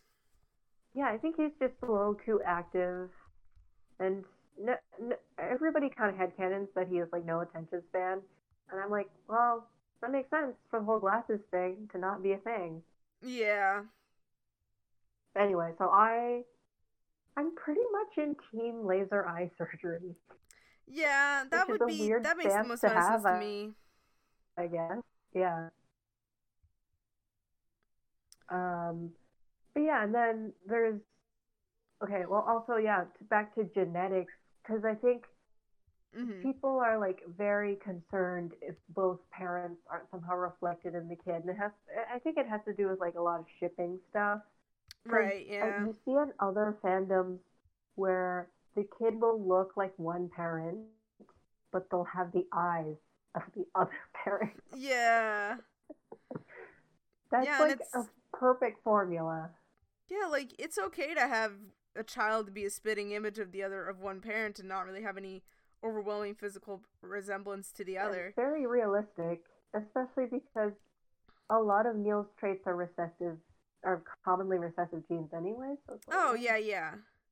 So it would it would be more likely that Wilbur would look like And like, if you've seen the Fred Maguchi's, like they all look the same. So it's like, why not? Yeah, And it- exactly. It, kind of plays into like the original uh, William Joyce stuff, where like all of William Joyce's characters uh, have black hair and they have the cowlick. yeah. They have dot eyes, so we don't know what their iris is. But Right. anyways. So yeah, I think that's kind of an unrealistic expectation that people kind of impose onto Wilbur rather than something that naturally comes from the story. Mhm. And then the question of the sciences, because uh, I think what Wilbur does as a career is a big, Mm. it's like a big point of discussion for his character. So as I mentioned, Nerf Herder views him as a historian. Mhm. Um, they write a lot in even their earlier fics where Wilbur has like no skills in science. Well, actually, he does have some rudim- He has some rudimentary skills in science and math above his peers. I Mhm. think it's like super basic, and I don't know. They're portraying the other students as like d- dumb as heck. Oh and my then- gosh. But anyway, in their in their world, uh, Wilbur's like really good at history and English because he's a really good storyteller. And the, the Mhm. creative aspect and the storytelling aspect I can kind of believe. But I think literature and history are still a little bit more academic and Mhm. rigid. So I think he would lean a little bit even more creative than like the humanities, basically. Yeah. I think the only reason that he might be good at history is because he time travels a lot. yeah. but like that would- otherwise, I don't see him as someone who reads a lot of history or reads a lot of like Jane Eyre. Right. Yeah. Or I see him as more of a uh, genre fiction buff. Although I guess you could consider historical fiction genre fiction, but typically it's associated with sci-fi fantasy. Ooh, yeah, because I got confused about all the genres that that implies, but that makes sense. Yeah. Um, yeah. So anyway, so Nerf Herder sees him as like a history nerd, and you know, if you investigate Nerf Herder's account, you'll see that they are kind of very passionate about uh, the Civil War, Civil War reenactment, and oh. they, I don't know what that means. Uh, question mark, question so mark, question mark. But so he, but the person Oh. is really into just history. There's, they even have fanfic of history on their Man. account. Yeah, so they're- that might be some uh some some some uh what what's the word projection there. Oh yeah, I think there's a lot of projection. Oh, okay. Next thing I want to talk about. We still have to talk about career stuff. Sorry. Right, Oh my god, too much to talk about. But yeah, so that person characterizes Wilbur as kind of an academic history nerd, and then he grows up being a high school teacher. And so, Mhm. on one hand, I do see Wilbur as someone who like enjoys interacting with teens, and he's really good at it. Yeah. So in that sense, I could see him as being one of those rule-breaking social workers and rule-breaking teachers or whatever, you know. Yeah. But even then, I think it's still kind of a stretch because I feel like Wilbur is so much more creative than that. Even though he's very social, and Mhm. even though I think he could be a very good storyteller, I don't see him working in academia at all. Yeah, me neither. What? For his character, he's a little too zany for that. And then, so moving on to another career. So there's uh, the idea that Wilbur goes into like natural sciences, like just straight up. A lot of people like see him as an astronomer type Mhm. deal.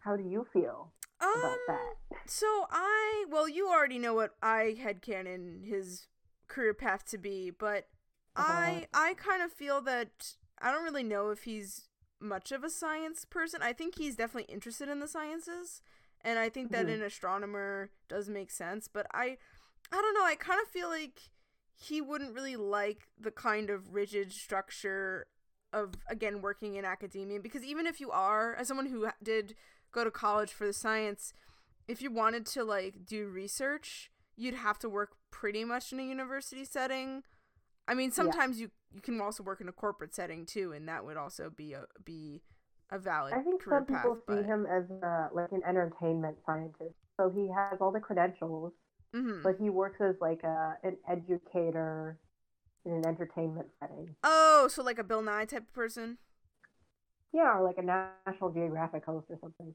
Mm, okay. Yeah, if he were to apply his skills that way, I think that would probably make more sense than just like Yeah, I mean, I, I still don't see him doing anything remotely academic. but- yeah. As far as academics go, I think that makes sense for him to be some kind of explorer Yeah. deal, where he's like Mhm. performing, and he doesn't have to adhere to ethics boards and stuff. Yeah, He can kind of do whatever. yeah, yeah. Yeah, I could see him if he was to go into any science, I feel like astronomer or makes a lot of sense and Yeah, would fit my conception of Wilbur the best as opposed to say like biology or chemistry or physics. yeah. Uh, the only reason I would maybe say physics is because he, maybe he's interested in time travel itself. But Yeah, maybe. I feel like that's a bit of a stretch because physics involves a lot of structure, Yeah, it's a lot of structure, a lot of math, stuff. Oh god, math. a lot of You- theory you know how I feel about math. But um, man, what was I gonna say? Oh no. But yeah, I just see Wilbur as being too creative for that kind of environment. Because I feel like, despite uh, like, I feel like he is definitely curious and he is smart and he does, does care about the sciences. But I Mhm. think, you know, growing up with science, because multiple family members are scientists. So there's Neil, there's Lucille, there's Bud, Yeah. uh, and then the rest of them are very passionate about science, but I don't think they're scientists. Um, Yeah. growing up with that is kind of, it kind of, it, it it's disillusioning to him a Right. the boring side of it is also like, kind of discourage him. And hmm there's no there's no longer any mystery for him when it comes to Mhm. science necessarily. Yeah. So I think his interest in science is more about the creative side, more about just like the idea of space, but not like actually measuring the humidity level on Mars. yeah. I think he would realize that that's incredibly boring and then he'd stop. yeah, and I mean, it is. Now, I would say that, you know, it's being science as a discipline isn't like you you do there is a lot of benefits to having someone who's super creative in the sciences because um you know a lot of it is problem solving and trying to figure out ways to like solve a certain problem or come to certain conclusions about certain things. But i do agree yeah, that I like think he's very resourceful in that sense, but I think he's much more spontaneous Mm. than the, the the logic and the math that that involves. Yeah, yeah, it's it's it's a different kind of creativity than than say the creativity you would get from I don't Mhm. know, doing one of the humanities, I guess. But I do I do Mhm. want to uh I guess stick up for the creative possibilities of the sciences as someone who Ooh, yeah, definitely. like This worked this fandom for- appreciates the creativity of science. Yeah. Um, but uh, to piggyback off your point of, uh, I think one of the most interesting takes I saw while I was reading fics on what Wilbur would be doing. Well, actually, the most common one that I saw when I read the one adult Wilbur in like the older fics was people thought that he would become the like head of a time travel task force agency. So the okay, yeah, I totally see that. the agency that he um that he like references in the in the in the movie that he works for is like you know uh I think he'd be like one of those loose cannon spies. Because he's, he's like clearly into the spy world, the high Yeah. adrenaline, the yeah the authority. He kind of likes the authority, I think.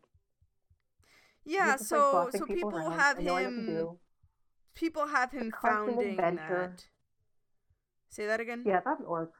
Uh, the constant adventure yeah of uh, of fictional spying.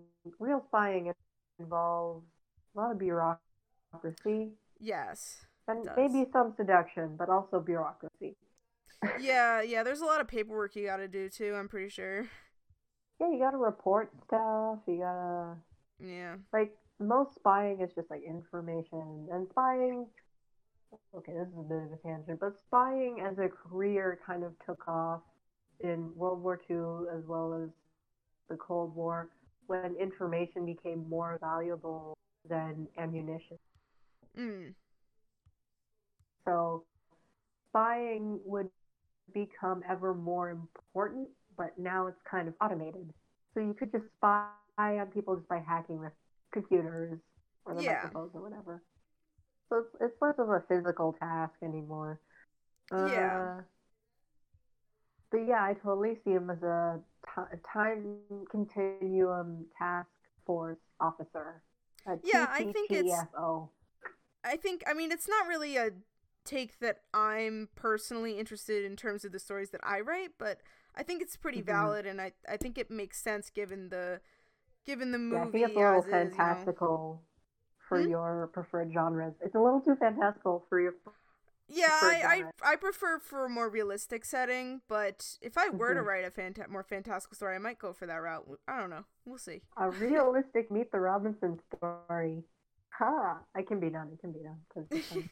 or at least a Uh, more realistic setting, like focusing more on the realism rather yeah, you than like the, the human touch. I a do. You do. Um, Uh, but- careers for Wilbur. So Sorry, one of the weirdest ones that I've seen was this one Ooh. uh really short um Willette uh thing that I read on Tumblr and they had Wilbur as a sculptor who sculpted kinetic sculptures so like yeah, I really like that idea. and it was such an I see him as a- interesting a take and I was type. like huh um yeah. and like and it makes so much sense too because like you know wilbur's rich enough that like having a career like that makes a lot of sense like he wouldn't necessarily be yeah, like he's, oh he's like Sofia Coppola. He can just do whatever. yeah exactly so like it it totally checks out you know i've always thought of wilbur as a very hands-on kind of guy who likes to work with his hands so kinetic Yeah, sculptures really works for him i think Yeah, I always had canon that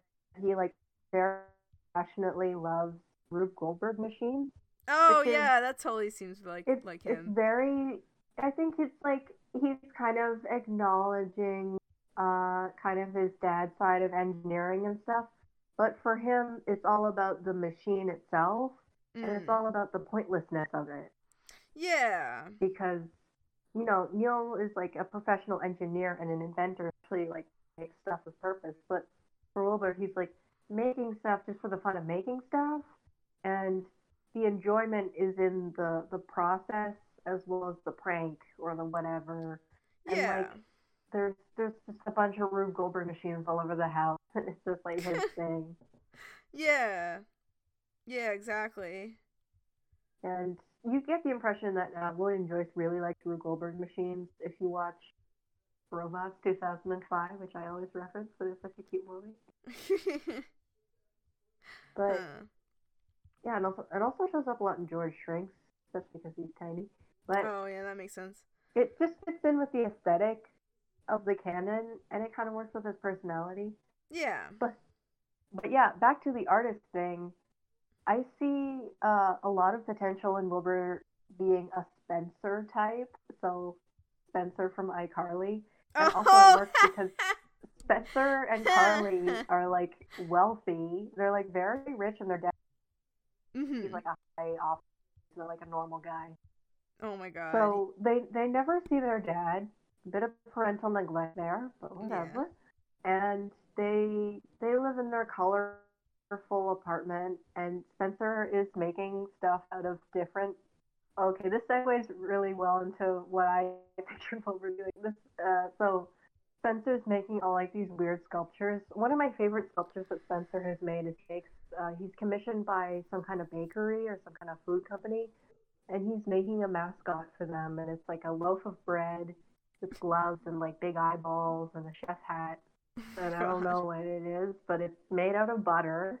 Oh my god. and while he's sculpting, he's like, "You're gonna be butter than ever." And Oh my he- he's not around anybody. And then he looks older, and he's like, "Thank God, no one heard me say that."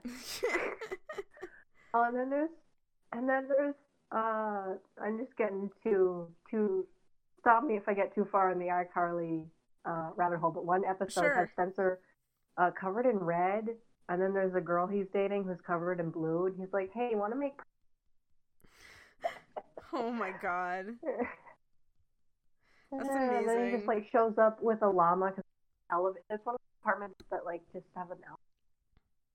Anyway, so I see him as kind of a just a wacky fine arts type is a possibility. Yeah. And then Spencer, in one episode, he makes a stop motion movie about a burrito. Interesting. And again, this is kind of projection because I am studying animation, but you know, uh, in the movie, Wilbur sculpts these little figurines for Lewis and himself. So Mhm. there is evidence to suggest that he has, uh, you know, an artistic inclination. Mhm. And I do see him as someone who's like kind of detail oriented, but his goals are always about creativity and fun. right. So he's not detail oriented in the sense that he could go into the natural sciences, which require a lot of detail in that sense. Yeah. But I could see him doing uh, like a movie that's like chickens in space kind of thing. and the the joke, uh, stop motion is always a really funny medium to have your characters do because it's just so time consuming for Mhm. no reason. Yeah. So in in iCarly, like someone moves up it like an inch, and then he and then Spencer like freaks out because this movie's like basically ruined. But then you watch his progress, and there's like two seconds of like a burrito moving around and a hamster in a space helmet. So it's like, uh, you didn't really ruin that much. Parks Mhm. and Rec made the same joke where one character gets like really depressed. It's like Mhm. a huge meme, and he's like, that's his depression project. It's just a puppet of himself. So Oh. anyway, I see that as a possibility of him just working with puppets all the time Mm. in filmmaking. Yeah, that that was seems one like idea I something he would do. And I think he would specifically go for like the silliest thing possible. And I remember in the 2008 clip, there was a game that was popular, and it was literally chickens in space, and they would shoot lasers at each other. And it was a multiplayer game. And I was like, you know, maybe he would make a movie like. And there was, there was a movie that was made that I need to check out. It was so weird. It was just like a space setting, Mhm. but like everything, there's just random shit all over the place. So maybe that. And then At the same time, though, Wilbur is very uh, technologically oriented, He is. and I do see him as someone who, while he likes to work with his hands, he likes he likes to use technology in an artistic and amusing way. Mm-hmm. So he's not really into. Uh, he's not really passionate about the idea, you know, technology. He's going to create a utopia.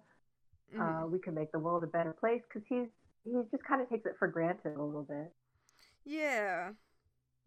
So I do see him as someone who could do pretty much the same thing as I suggested, movies, but like in a more technologically advanced Mm. version of that.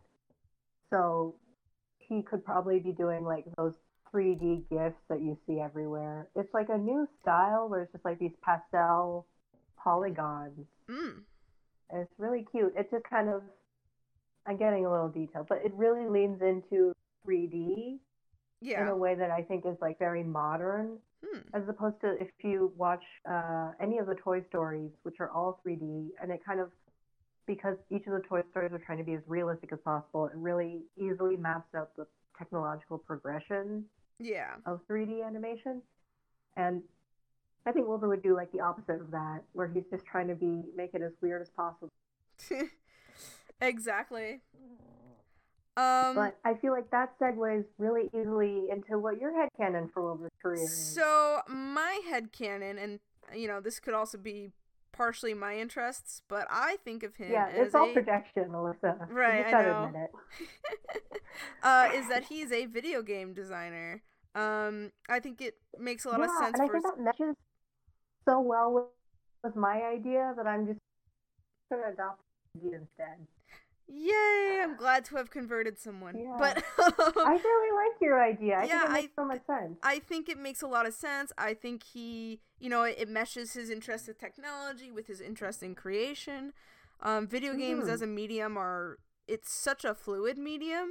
Like you can do so Mhm. much weird shit with it. Um, and because it's all about interaction, I think Wilbur would be Wilbur's sensibilities would be really good for working with it. Now, I don't think he would make Yeah. he would be working in the video game industry because the in the video game industry is a hellscape right now. Um, Thanks, no oh, unions. But anyway, boy. um, Yeah, Ubisoft. I have some. I don't have real dirt on Ubisoft, but I have something that's close to dirt on Ubisoft. No, it's not really. You know what I mean? But Yeah, it's it's we it's- won't go into it a, here. It's a forty and it's a forty and chain where I think Wilbur would just kind of lose all of his mojo completely because you don't you don't have any control creatively when you're Yeah. working for a company. Yeah, So he you would have to you would have to segregate. You would have to fit into one of like several categories. You would just be like a coder, or you would just be an animator. You would just be a designer. yeah a yeah like big big AAA titles uh have like tons of different departments working on the same game. Um, and Yeah. it's it's a lot different from say one guy who makes the game like using just his computer. Like I feel like that's the kind of thing Wilbur would do. He would probably Wilbur if he does like, have a team, kinda it's a very small team.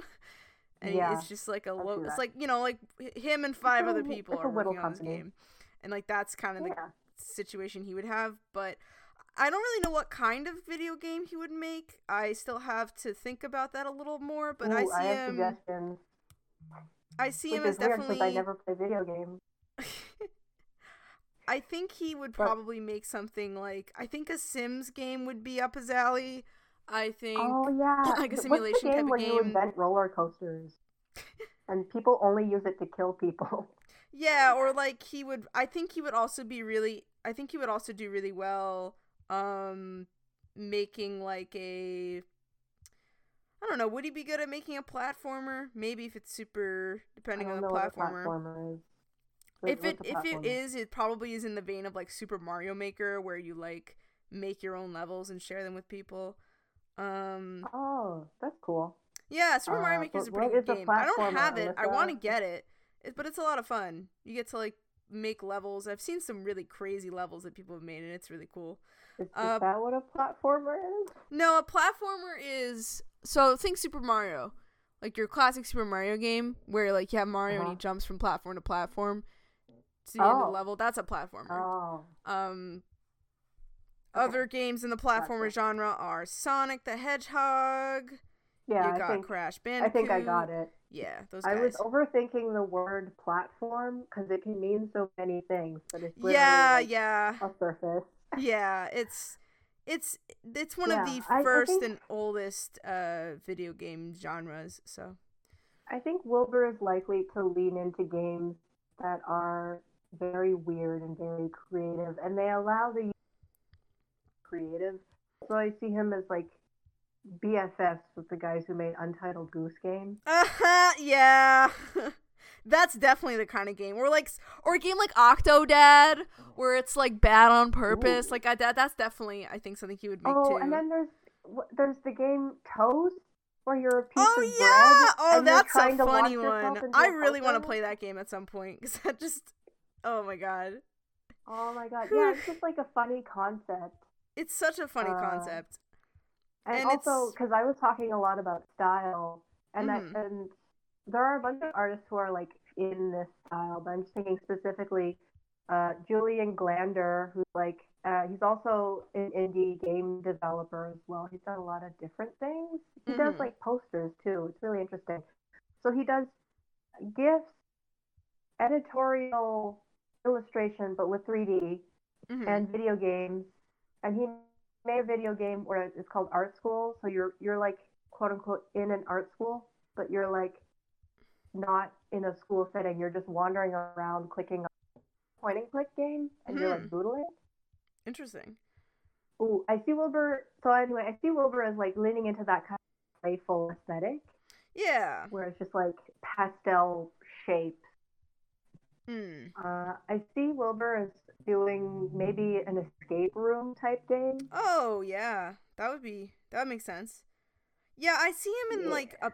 He's definitely sort of like the kind of the kind of game that, like the the genres I don't see him him doing would be like first person shooter or Yeah, that's the number one thing that I don't see him doing. Anything like super gritty or something that takes itself way too seriously. If he does a first person shooter, it would be something on the lines of like Portal in the sense that like it uses first person shooter mechanics but isn't like about shooting other people. It's like a puzzle game or it does something else that's kind of wacky. Um Yeah, I feel like Wilbur really wants to like go out and do his own thing, and whatever that thing is, it it always has like a very playful, low stakes kind of tone. oh yeah, yeah. As a person, Wilbur doesn't like to take anything seriously. Right, He's exactly. Kind of afraid of taking things seriously. That's his whole thing. So I don't imagine any piece of work that he does is going to take itself too seriously. mhm. Yeah, and, I, think I kind of just pictured him working a lot with food because it's just automatically silly, I guess.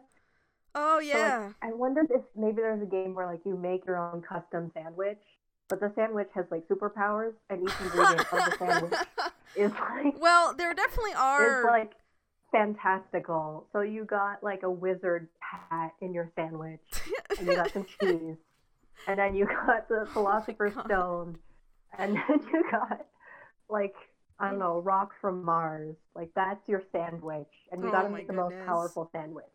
That that is some like a- really it's- serious. It's like Mario, right but instead of being a plumber, you're a chef or something. You know? Oh my god. Yeah, like I think I think what yeah, yeah. Um Yeah, I think I think he's just kind of like that weirdo who's just doing his own thing yeah, exactly. for the most part. Um so uh Oh my gosh, I'm so sorry.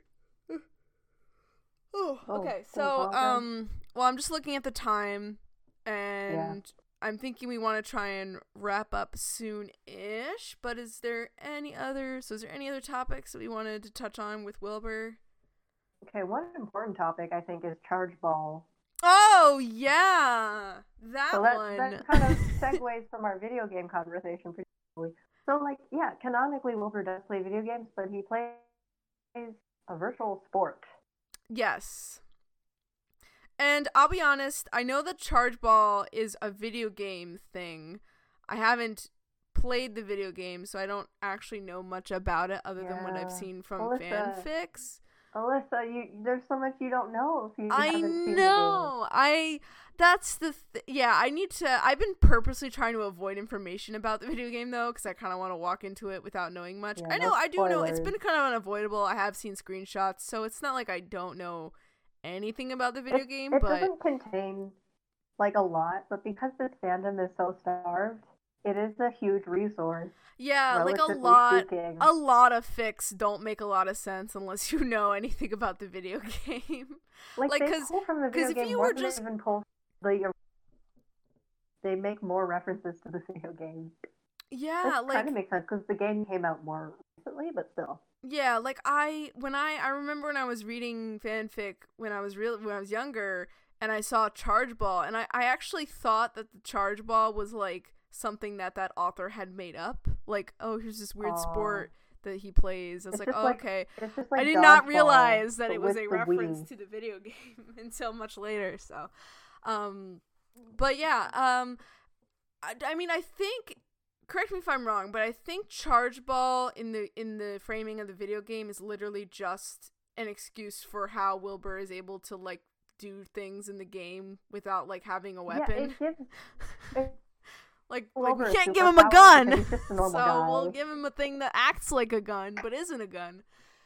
Um, yeah, pretty much. that's kinda it how I- also kind of leads a lot of people to interpret him as a jock, which Mm. you know I could see because he has a lot of energy. Yeah, and I mean, I yeah. think he's a very physical person in that he really likes tactile things yeah. and he likes like a hands-on approach to stuff. Mm. But I don't think I don't see him necessarily as someone who's competitive or someone who likes physical challenges or physical endurance Mm-hmm. and who just watches or enjoys sports as entertainment at all. Like he he would like I think he'd be fine to play sports, but I don't think he's into like sports teams and stuff. No, no, I don't think he. I think he's. I do agree with you. Like I have him in my stories. I have him, um, as a person who's on a sports team in school, but I don't really see him as someone who's like super into sports as a as like a cultural activity, if we want to call it that. Um, Mhm. and Yeah, it's a point of national pride. Yeah, and like he, I, he's definitely like been on different sporting and been doing different sports stuff, and like, I guess for me, like I've always seen Wilbur as like not really fitting very neatly into the jock or nerd stereotype. He's more like somewhere in the middle, or Yeah, he's just a weirdo. yeah, like I think he's kind of beyond that. He's like a very, very Um, social. I also don't see him as someone who works out at all or like does lifts. he doesn't really seem like the kind of guy type who Mm, do that. No, Um, no. he certainly doesn't Uh-uh. have the body type of someone who would be work lifting, but and I think it, it just takes a lot of dedication. It's someone who likes routine and someone who really likes to challenge themselves physically. And Yeah. Wilbur doesn't strike me as that kind of person. no, no, I don't think of him as that. So the jock, there was a lot about the jock stere- stereotype that doesn't really fit him. I feel like. Uh, but I definitely think Yeah. he's not, even though he likes nerdy things. I don't think that he's like, oh, sports suck. He's just, he just doesn't. He he'll Yeah, do I think- sports, but just not in a very casual way. I think his jockness is that, like, where, where the Venn diagram hands on stuff, he has a lot of energy, he likes the outdoors, and he likes to socialize, Yeah. but he doesn't really like sports themselves. Yeah, yeah, I don't see him as a sportsy type. Um Yeah, so then so charge ball to me is weird because I mean, I don't like I said, as far as I understand with the video game, it's really just an excuse to have Wilbur have a ranged attack that makes sense in universe.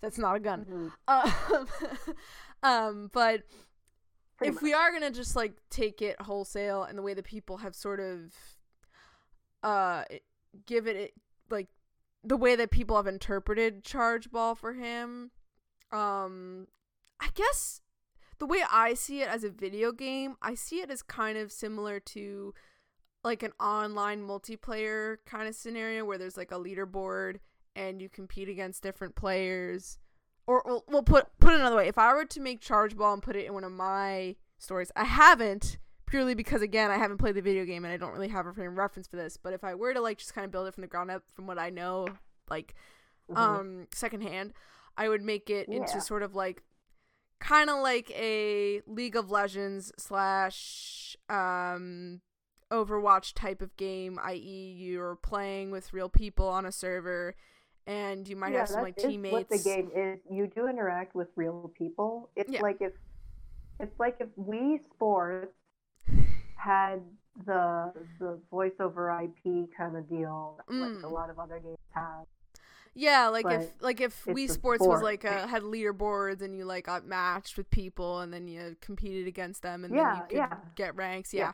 That's kind of the setup that I would that's- imagine for for a charge ball. So in any way, so in that case, like Wilbur is more of an esporter, which is a whole different thing. I honestly, I don't know if he would do this, but I wouldn't I wouldn't put it past Wilbur to like go for e like just randomly one year go really far in an esports competition and then like he never yeah, does it again. He really likes to challenge himself, but not for like a really long term goal. It's just because he's bored. yeah, yeah, like it would not it wouldn't be like anything he'd take super seriously. So um but um yeah, charge ball is is like a weird hybrid cuz a lot of people see it as like like a physical thing, but it's also a video game. So it's a lot more like again Wii Sports because Wii Sports Yeah, like I do the motions one of those instead things of that's just like pressing totally a up for interpretation. um You know, and it's it's wild. Actually, when when did the Wii come out? Oh no, no, the uh that game MTR was on the Wii at some point. I think it was released for the Wii. So they did have oh, that that as a reference. That was a thing people were aware of at the time. That wasn't just like an, a a way of thinking, "Oh, this is how the video games will be in the future." Yeah. I'm Oh, pretty I'm yeah, pretty sure. sense. Let me They- let me double check on have that. predicted how bored people got with Wii so quickly. Yeah. Let me look uh, look it up. Uh, Video game. Uh, I actually do. I um. By the way, uh, guy. So as some of you, as like a total, as a total uh non sequitur, um, I have a video game Mhm. channel. So if anyone You're happens to kind of know. You have what?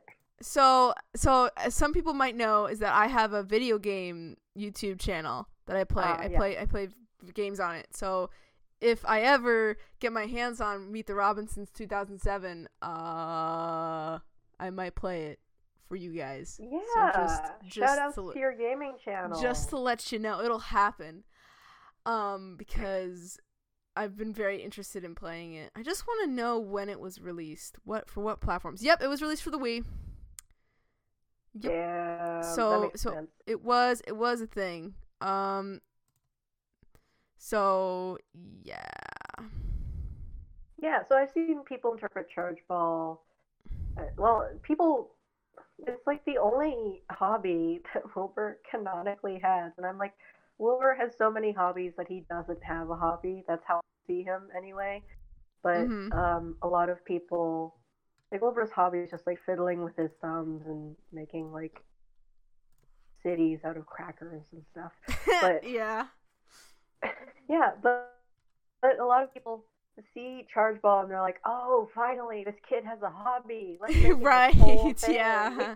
Yeah, so I guess cuz it is one of his only like canonical hobbies in universe, I think a lot of people latch onto it as like this is what he spends all his time doing. Um Mhm. so I, I, I mean I don't I think it it does it makes sense for him to be interested in something like charge ball, but I yeah, wouldn't think that's a necessarily fair think of it interpretation of his character. yeah. But I feel like I want to see people do something more with it. I don't know, like Mhm.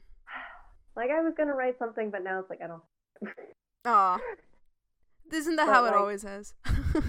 Yeah, Um, like you know, beggars can't be choosers. But like you know, if I was a chooser, Wilbur Wilbur's hobby would just be like pranking people, or like that guy who makes knives out of food. oh yeah. It's just like I think he just really loves not taking things seriously. Like that's his hobby. mhm. I also, I also, if, if we're gonna go for super nerd shit, I also definitely see him as a guy who plays Dungeons and Dragons. Not just because I play it, but like just because it it just makes sense to me. Cause like Mhm. it's Oh, it makes sense to me that Wilbur would be really into fiction yeah, and because fiction isn't serious, but you can take it to very serious levels, which Mhm. I think are the two things that Wilbur needs in order to get really into something. Is Yeah. that he's, he's going to take it too far, but he really likes it because it's like a pointless thing. yeah, So, and Dungeons and Dragons is also like there's there's a huge social element to it too. Yes. So it's like it's, it's like combining all his interests, you know. yeah, and like uh, at least your traditional Dungeons and Dragons has a lot of focus on like maps and you know mini figures and like you roll dice and like it- there's a lot it- of like disparate with all of his parts that Wilbur could like do or make. Like I know my DM for one of my games spent like a weekend making like these little foam like cuz our Aw. campaign takes place in a cave setting. So she made a bunch of stalagmites and mushrooms to like act as little Cool. barriers. And I was like that's so cool. But like that's the kind of That's thing so that I think. Wilbur would really like to do would be make that kind of stuff. Uh, I love miniatures. And yeah, like I think I do see him because he's so into creation and stuff. Do see him as someone who would prefer to be the dungeon master as opposed to a regular player. yeah, you have a lot he's not- more um He's not super picky about it, but I think that's his preference. Yeah, me too. Me too. I mean, you you do get creative as a player, I think, but like as the DM, you have a lot more control over how the world works and what the plot line is and all that stuff. And there's a lot more like really into, physical stuff like- you're making. So, gets really into like jokes and stuff, and it's like, oh, oh my god, yeah, he would. I farted. absolutely see him as the kind of person who would who would make a D and D one off. That's just the weirdest, most bizarre shit. Like You died because you farted next to a, a stick of dynamite. Yeah, like that kind You're of thing. Like it would be it would be funny. It would be like a farcical kind of thing. Um an- Oh, another video game I wanted to reference sure. I think, like you mentioned, I think he really likes allowing the players the same kind of creativity that he enjoys. yeah. So I could see him play, uh, making a game that's kind of like Spore, but maybe less realistic, Ooh, okay. or it was kind of terrifying. Yeah, yeah. Yeah. Something that's like that just kind of gives you complete control over one aspect of the game or something. Mm.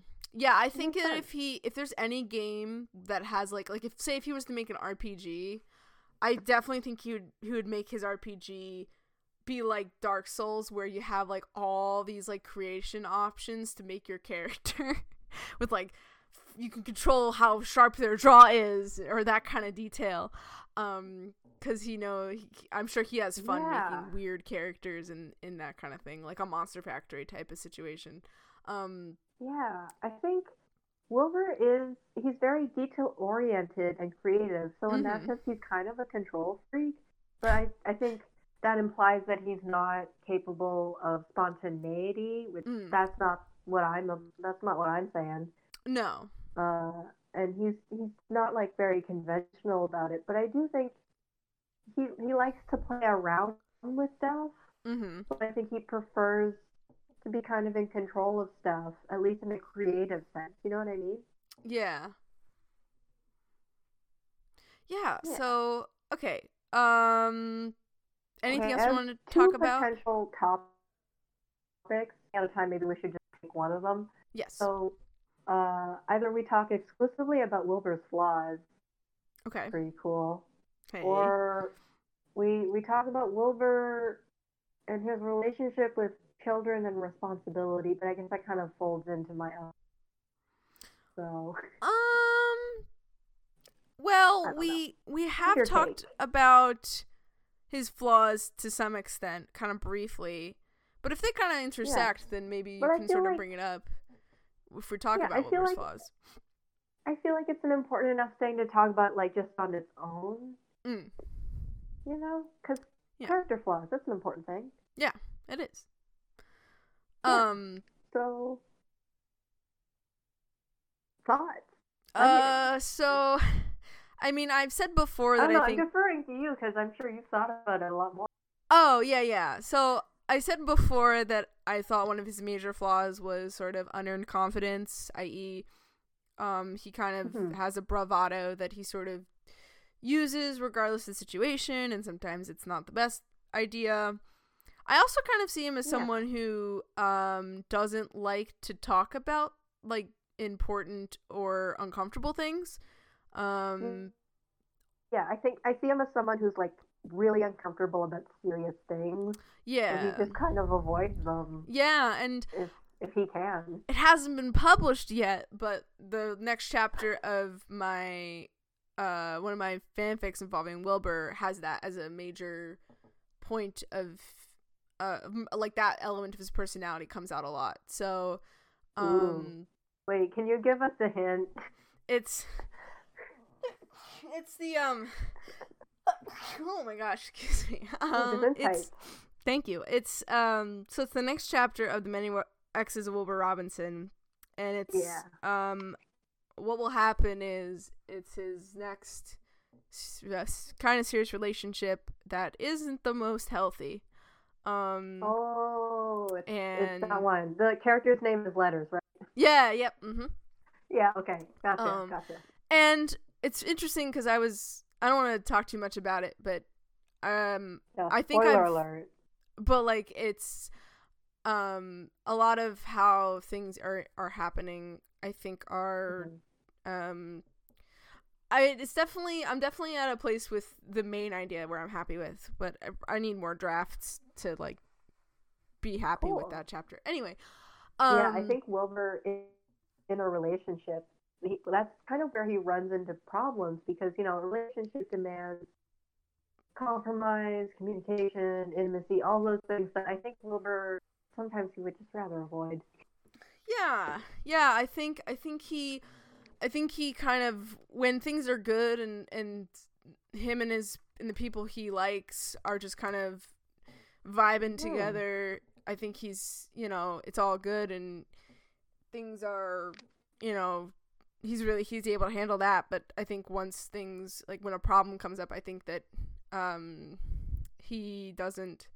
He's he's more interested in trying to like kind of push the problem aside rather than really deal with it. So Yeah, and I Um, see this as kind of a result of only child syndrome, but specifically uh, the Bajillionaire only child syndrome. oh yeah, yeah, because he does interact with uh, other children, obviously, and there are Mhm. children at the Robinson house. There's his cousins, yeah, but they're they're not siblings, so you don't have that kind of competition for parental Yeah. approval. And yeah, I think because the Robinsons are so rich, they they kind of built the house to cater to Wilbur. I think half of the house was built just for Wilbur, and yeah, subconsciously this has affected Wilbur for the rest of his life and that he's not very good at Mhm. handling responsibility and he just kind of takes a lot of stuff for granted yeah, totally. and Um, like you know on some level he's just kind of like a, an, inter- an eternal child but not in that he's like I don't know I don't think he ta- I don't think he takes it too far because he's able to Mhm. To understand other people's like needs and stuff but I think it's just not his first instinct necessarily mm, yeah. Yes, I do. I do agree with that. Um, trying to think if there's anything else flaw wise. yeah and anyway that segues into my uh, question about what do you think about Wilbur either having children or as some kind of care in some kind of caretaker position over someone Um, I haven't thought too much about Wilbur as a parent. I think it's definitely possible. Like I, I think that him having kids is definitely like there's a there's a very like Hmm. it's, there's a high likelihood of that happening. I think. Yeah. Um, I mean, I think it depends on like a lot on like who his partner is and where he is in his Yeah, life and etc. etc. et of cetera, et cetera. But. But I, I I do think that it's it, it is a it is a thing that would happen um potentially. But I also I also wouldn't think I also think that it's totally um within the realm of possibility that he doesn't have kids. And um yeah. but i don't think it's because like if he doesn't have kids i don't think it would be because he doesn't like children or doesn't want to be around children. I think it would just be like a personal decision on his part like maybe he just doesn't maybe he wants maybe his interaction maybe he likes to interact with kids and like he would yeah i think it's the if he doesn't have kids i think it's the fear of responsibility coming yeah, I think he would. He, it would be more of that kind of thing. Fun. Like he, he, would think of himself like I'm not. He doesn't want the whole package. Yeah, yeah, I'm not. I'm not. I don't think I'm capable of being a parent, but I, I would still interact with kids, and you know, I could. I think. What I think this is weird. So like I think in the in universes Ooh, where right. Wilbur has a um job as an educator or or another position where he is interacting with kids a lot, I think he's less likely to have kids yeah. Whereas I that think makes a universe perfect sense to me because I think part of the reason people have kids is because they kind of well, you know, there's the evolutionary aspect, but there's yeah. also just sort of the idea that you're you're kind of going to explore parts of yourself mm-hmm. through your child. Yeah. People are always like projecting stuff onto kids, and I think that's one big.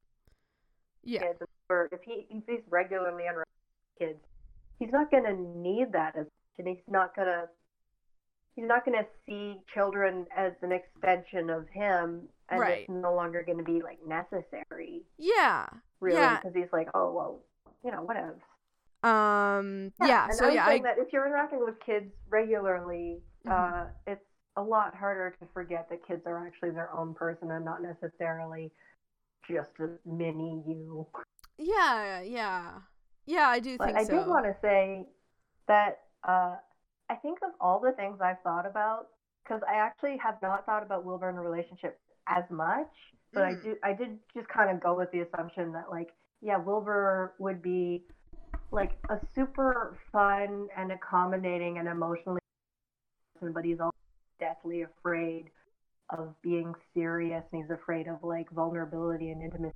That's going to be a huge problem if ever he's in a serious relationship. So I did mm-hmm. think of that. But I kind of glossed over it because personally, I think Wilbur's biggest challenge, like the thing that's going to make him most uncomfortable in the world, is having kids. Mm-hmm. So that's why I thought about it a lot more. Yeah. Yeah. And, I. Anyway, anyway, yeah. What are you saying? Yeah. No. I. I. I think that I think I don't think that he would necessarily even if he wanted kids, I do think that it would still be something that would be nerve wracking for him. Um, yeah. So I don't think he's like super cavalier about it, if that makes sense.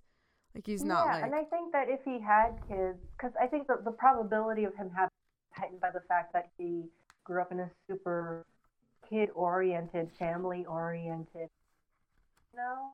Yeah. Um, but like he has a completely different philosophy than his parents, yes. and I think part of Wilbur just wants to be his kid's best friend, and everybody has to remind him, like, know, you also have to do the hard part. Yeah, yeah. And I really like the idea that he has a kid who's serious. So it's like he just can't he just can't escape into playfulness. Yeah, all no. the time because his kid's like, Dad, what's death? And Wilbur's like, Come on, like, don't you want to play my yeah, yeah. I I think that Wilbur being a father adds some interesting elements to his character and allows us to explore his flaws in ways that like maybe wouldn't come up in other scenarios. Um yeah. So it's definitely cool. Um, and that's something I kind of wish people would try to explore more. And it's like, oh, I guess I have to do it then. right? Yeah. yeah. I mean, maybe uh, someday I could explore a fic where Wilbur's a father. I I don't think it's within something and I think it's something that I'm interested in too, but um, yeah. I haven't thought about it enough yet to really come up with a cool story for that. So I mean, no pressure, but I, I I like the idea, and I think my incorrect quotes kind of reflects that. Yeah, yeah, I think it would make for a really cool, interesting story if that were the case. Um, yeah, I think the worst case scenario is that any child ever had kind of parenting Wilbur that's the worst case scenario. Yeah. And then the best case scenario is that Wilbur kind of matures through the process of having to care for a mm. dependent. Yeah. And he learns more. He, he he becomes more comfortable with his own vulnerabilities, and that makes him a better person. Yeah. So I think realistically, it's kind of a mix of the two. Mm. Anyway, that's what I had to say about Wilbur and kids. Oh, it's a it's a good it's a good thought. I'm very interested in that thought. Um Yeah. so I'm looking at the time and I think I will have to say we'll have to officially wrap this up. Yeah, booty Um, calls. So, um, uh, hold on. We don't. I don't think we've gotten any like comments or anything that I really want to shout out.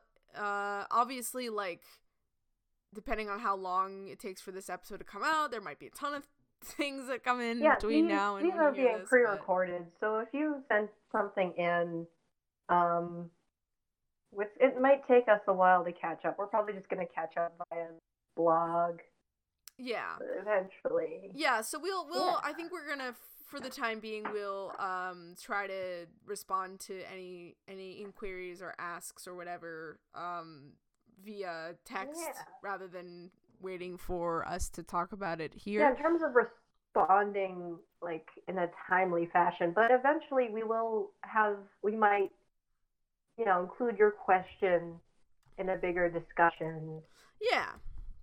In the Um, future. But that's going to take some while. Some It will. Okay, I'm actually already logged into Oh boy, we actually do have uh quite a few Oh yay! um we have okay, so Fan mail. uh, uh, uh, well not fan mail, I feel but like, you know what? It, no, I'm just kidding. I'm just, you know me. But like, Yeah. I feel like we're on Blue's Clues, and there's like a, a cartoon Oh mailbox my god. that's walking towards me, and we gotta open it up. yeah. Anyway, Yeah, so we've gotten, we did get, because, like, I'm trying to remember when we did it's nice to hear back from the void, is what I'm saying. Um, last time, because the last time we recorded was pretty, was like a long time ago, um, even though episodes have still been going up. So I'm not sure when we stopped responding to people directly, but um, for those of you who just followed and people who've been liking our stuff, we really appreciate it. Um, we did get Yeah. um one person, uh, Sumu Zumu, who said that uh she's uh they really like our our podcast and um you know she uh she's uh, they're also a um nice. a non-native English speaker so uh Oh, is that the person who spoke Spanish? yes it is um Yeah. so yeah uh let me see if I can respond to you in Spanish hold on Wait, wait. Gracias, amiga. yeah and- gracias amiga, uh. That's gender neutral. I don't know. I don't know what the gender neutral term for amigo or amiga would be. I'm not sure if there is one. I think amigue would probably be the the most gender neutral term. Maybe. Correct me if I'm wrong. Um, yeah, I don't know. but I would Thanks, say friend. Yes. Uh, I would say uh, gracias para escuchar uh, su podcast. I think that's that would be how I would. Yeah, I think that's I, how I I say that. second that. Uh, I might be wrong, su- su- Sumuzumu. Um, I'm not the best with Spanish, but uh, Yeah. thank you. Is A the- for effort, Alyssa. Thank you. A for um, we also had. I'm just looking for any question mark asks. Oh, we also had someone who anonymous asker who I don't think we responded to, who says, "Who is Thomas Sanders? God, I wish that were me." Frowny face. Oh, I'm so glad. I'm very grateful for my ignorance. Yeah, so that's a reference to one of I our other seen him, podcasts where we talked about Thomas Sanders very briefly. Um, yeah, that's the previous episode. So, but don't worry, we we see that, and um, sometimes Yeah, I I mean, I with my think- I knowledge, think- you know. I think I might respond to that one. So this is just an additional response. Anon. also, we have a, have someone follow who followed us called Foodie Semi Evil Witch. Thanks for the follow. Um, and I think everybody else who's been also Valerie Fowler, I think, is a new follower. So thanks. But yeah, thank you guys Yeah. uh, for all your stuff and and all your support and everything. Yeah. feel free to send us comments, questions, suggestions. Yeah. We appreciate you and Yes, your we ears. do. Um, and we hope you enjoyed this episode. I know it's a little different from our normal fare, but um, Yeah. we're into different things, Yeah. so yeah. Tell us, give us your feedback. Do you want us to go back to reviews? I mean, we're not going to stop the reviews, No. right? But Mm. we're going to incorporate different formats. And if you had any suggestions, hmm we'd be open to that feedback and all that. Yeah. yeah. All right. Anyway, Alyssa's off to the librarian mobile. Yeah, we're recording this right before I go to work, so um, I gotta go. I gotta go uh, help people find books. But um, we will I gotta, I gotta do my homework too. So Thanks for listening, and we will catch you guys next time. Bye. yeah, bye.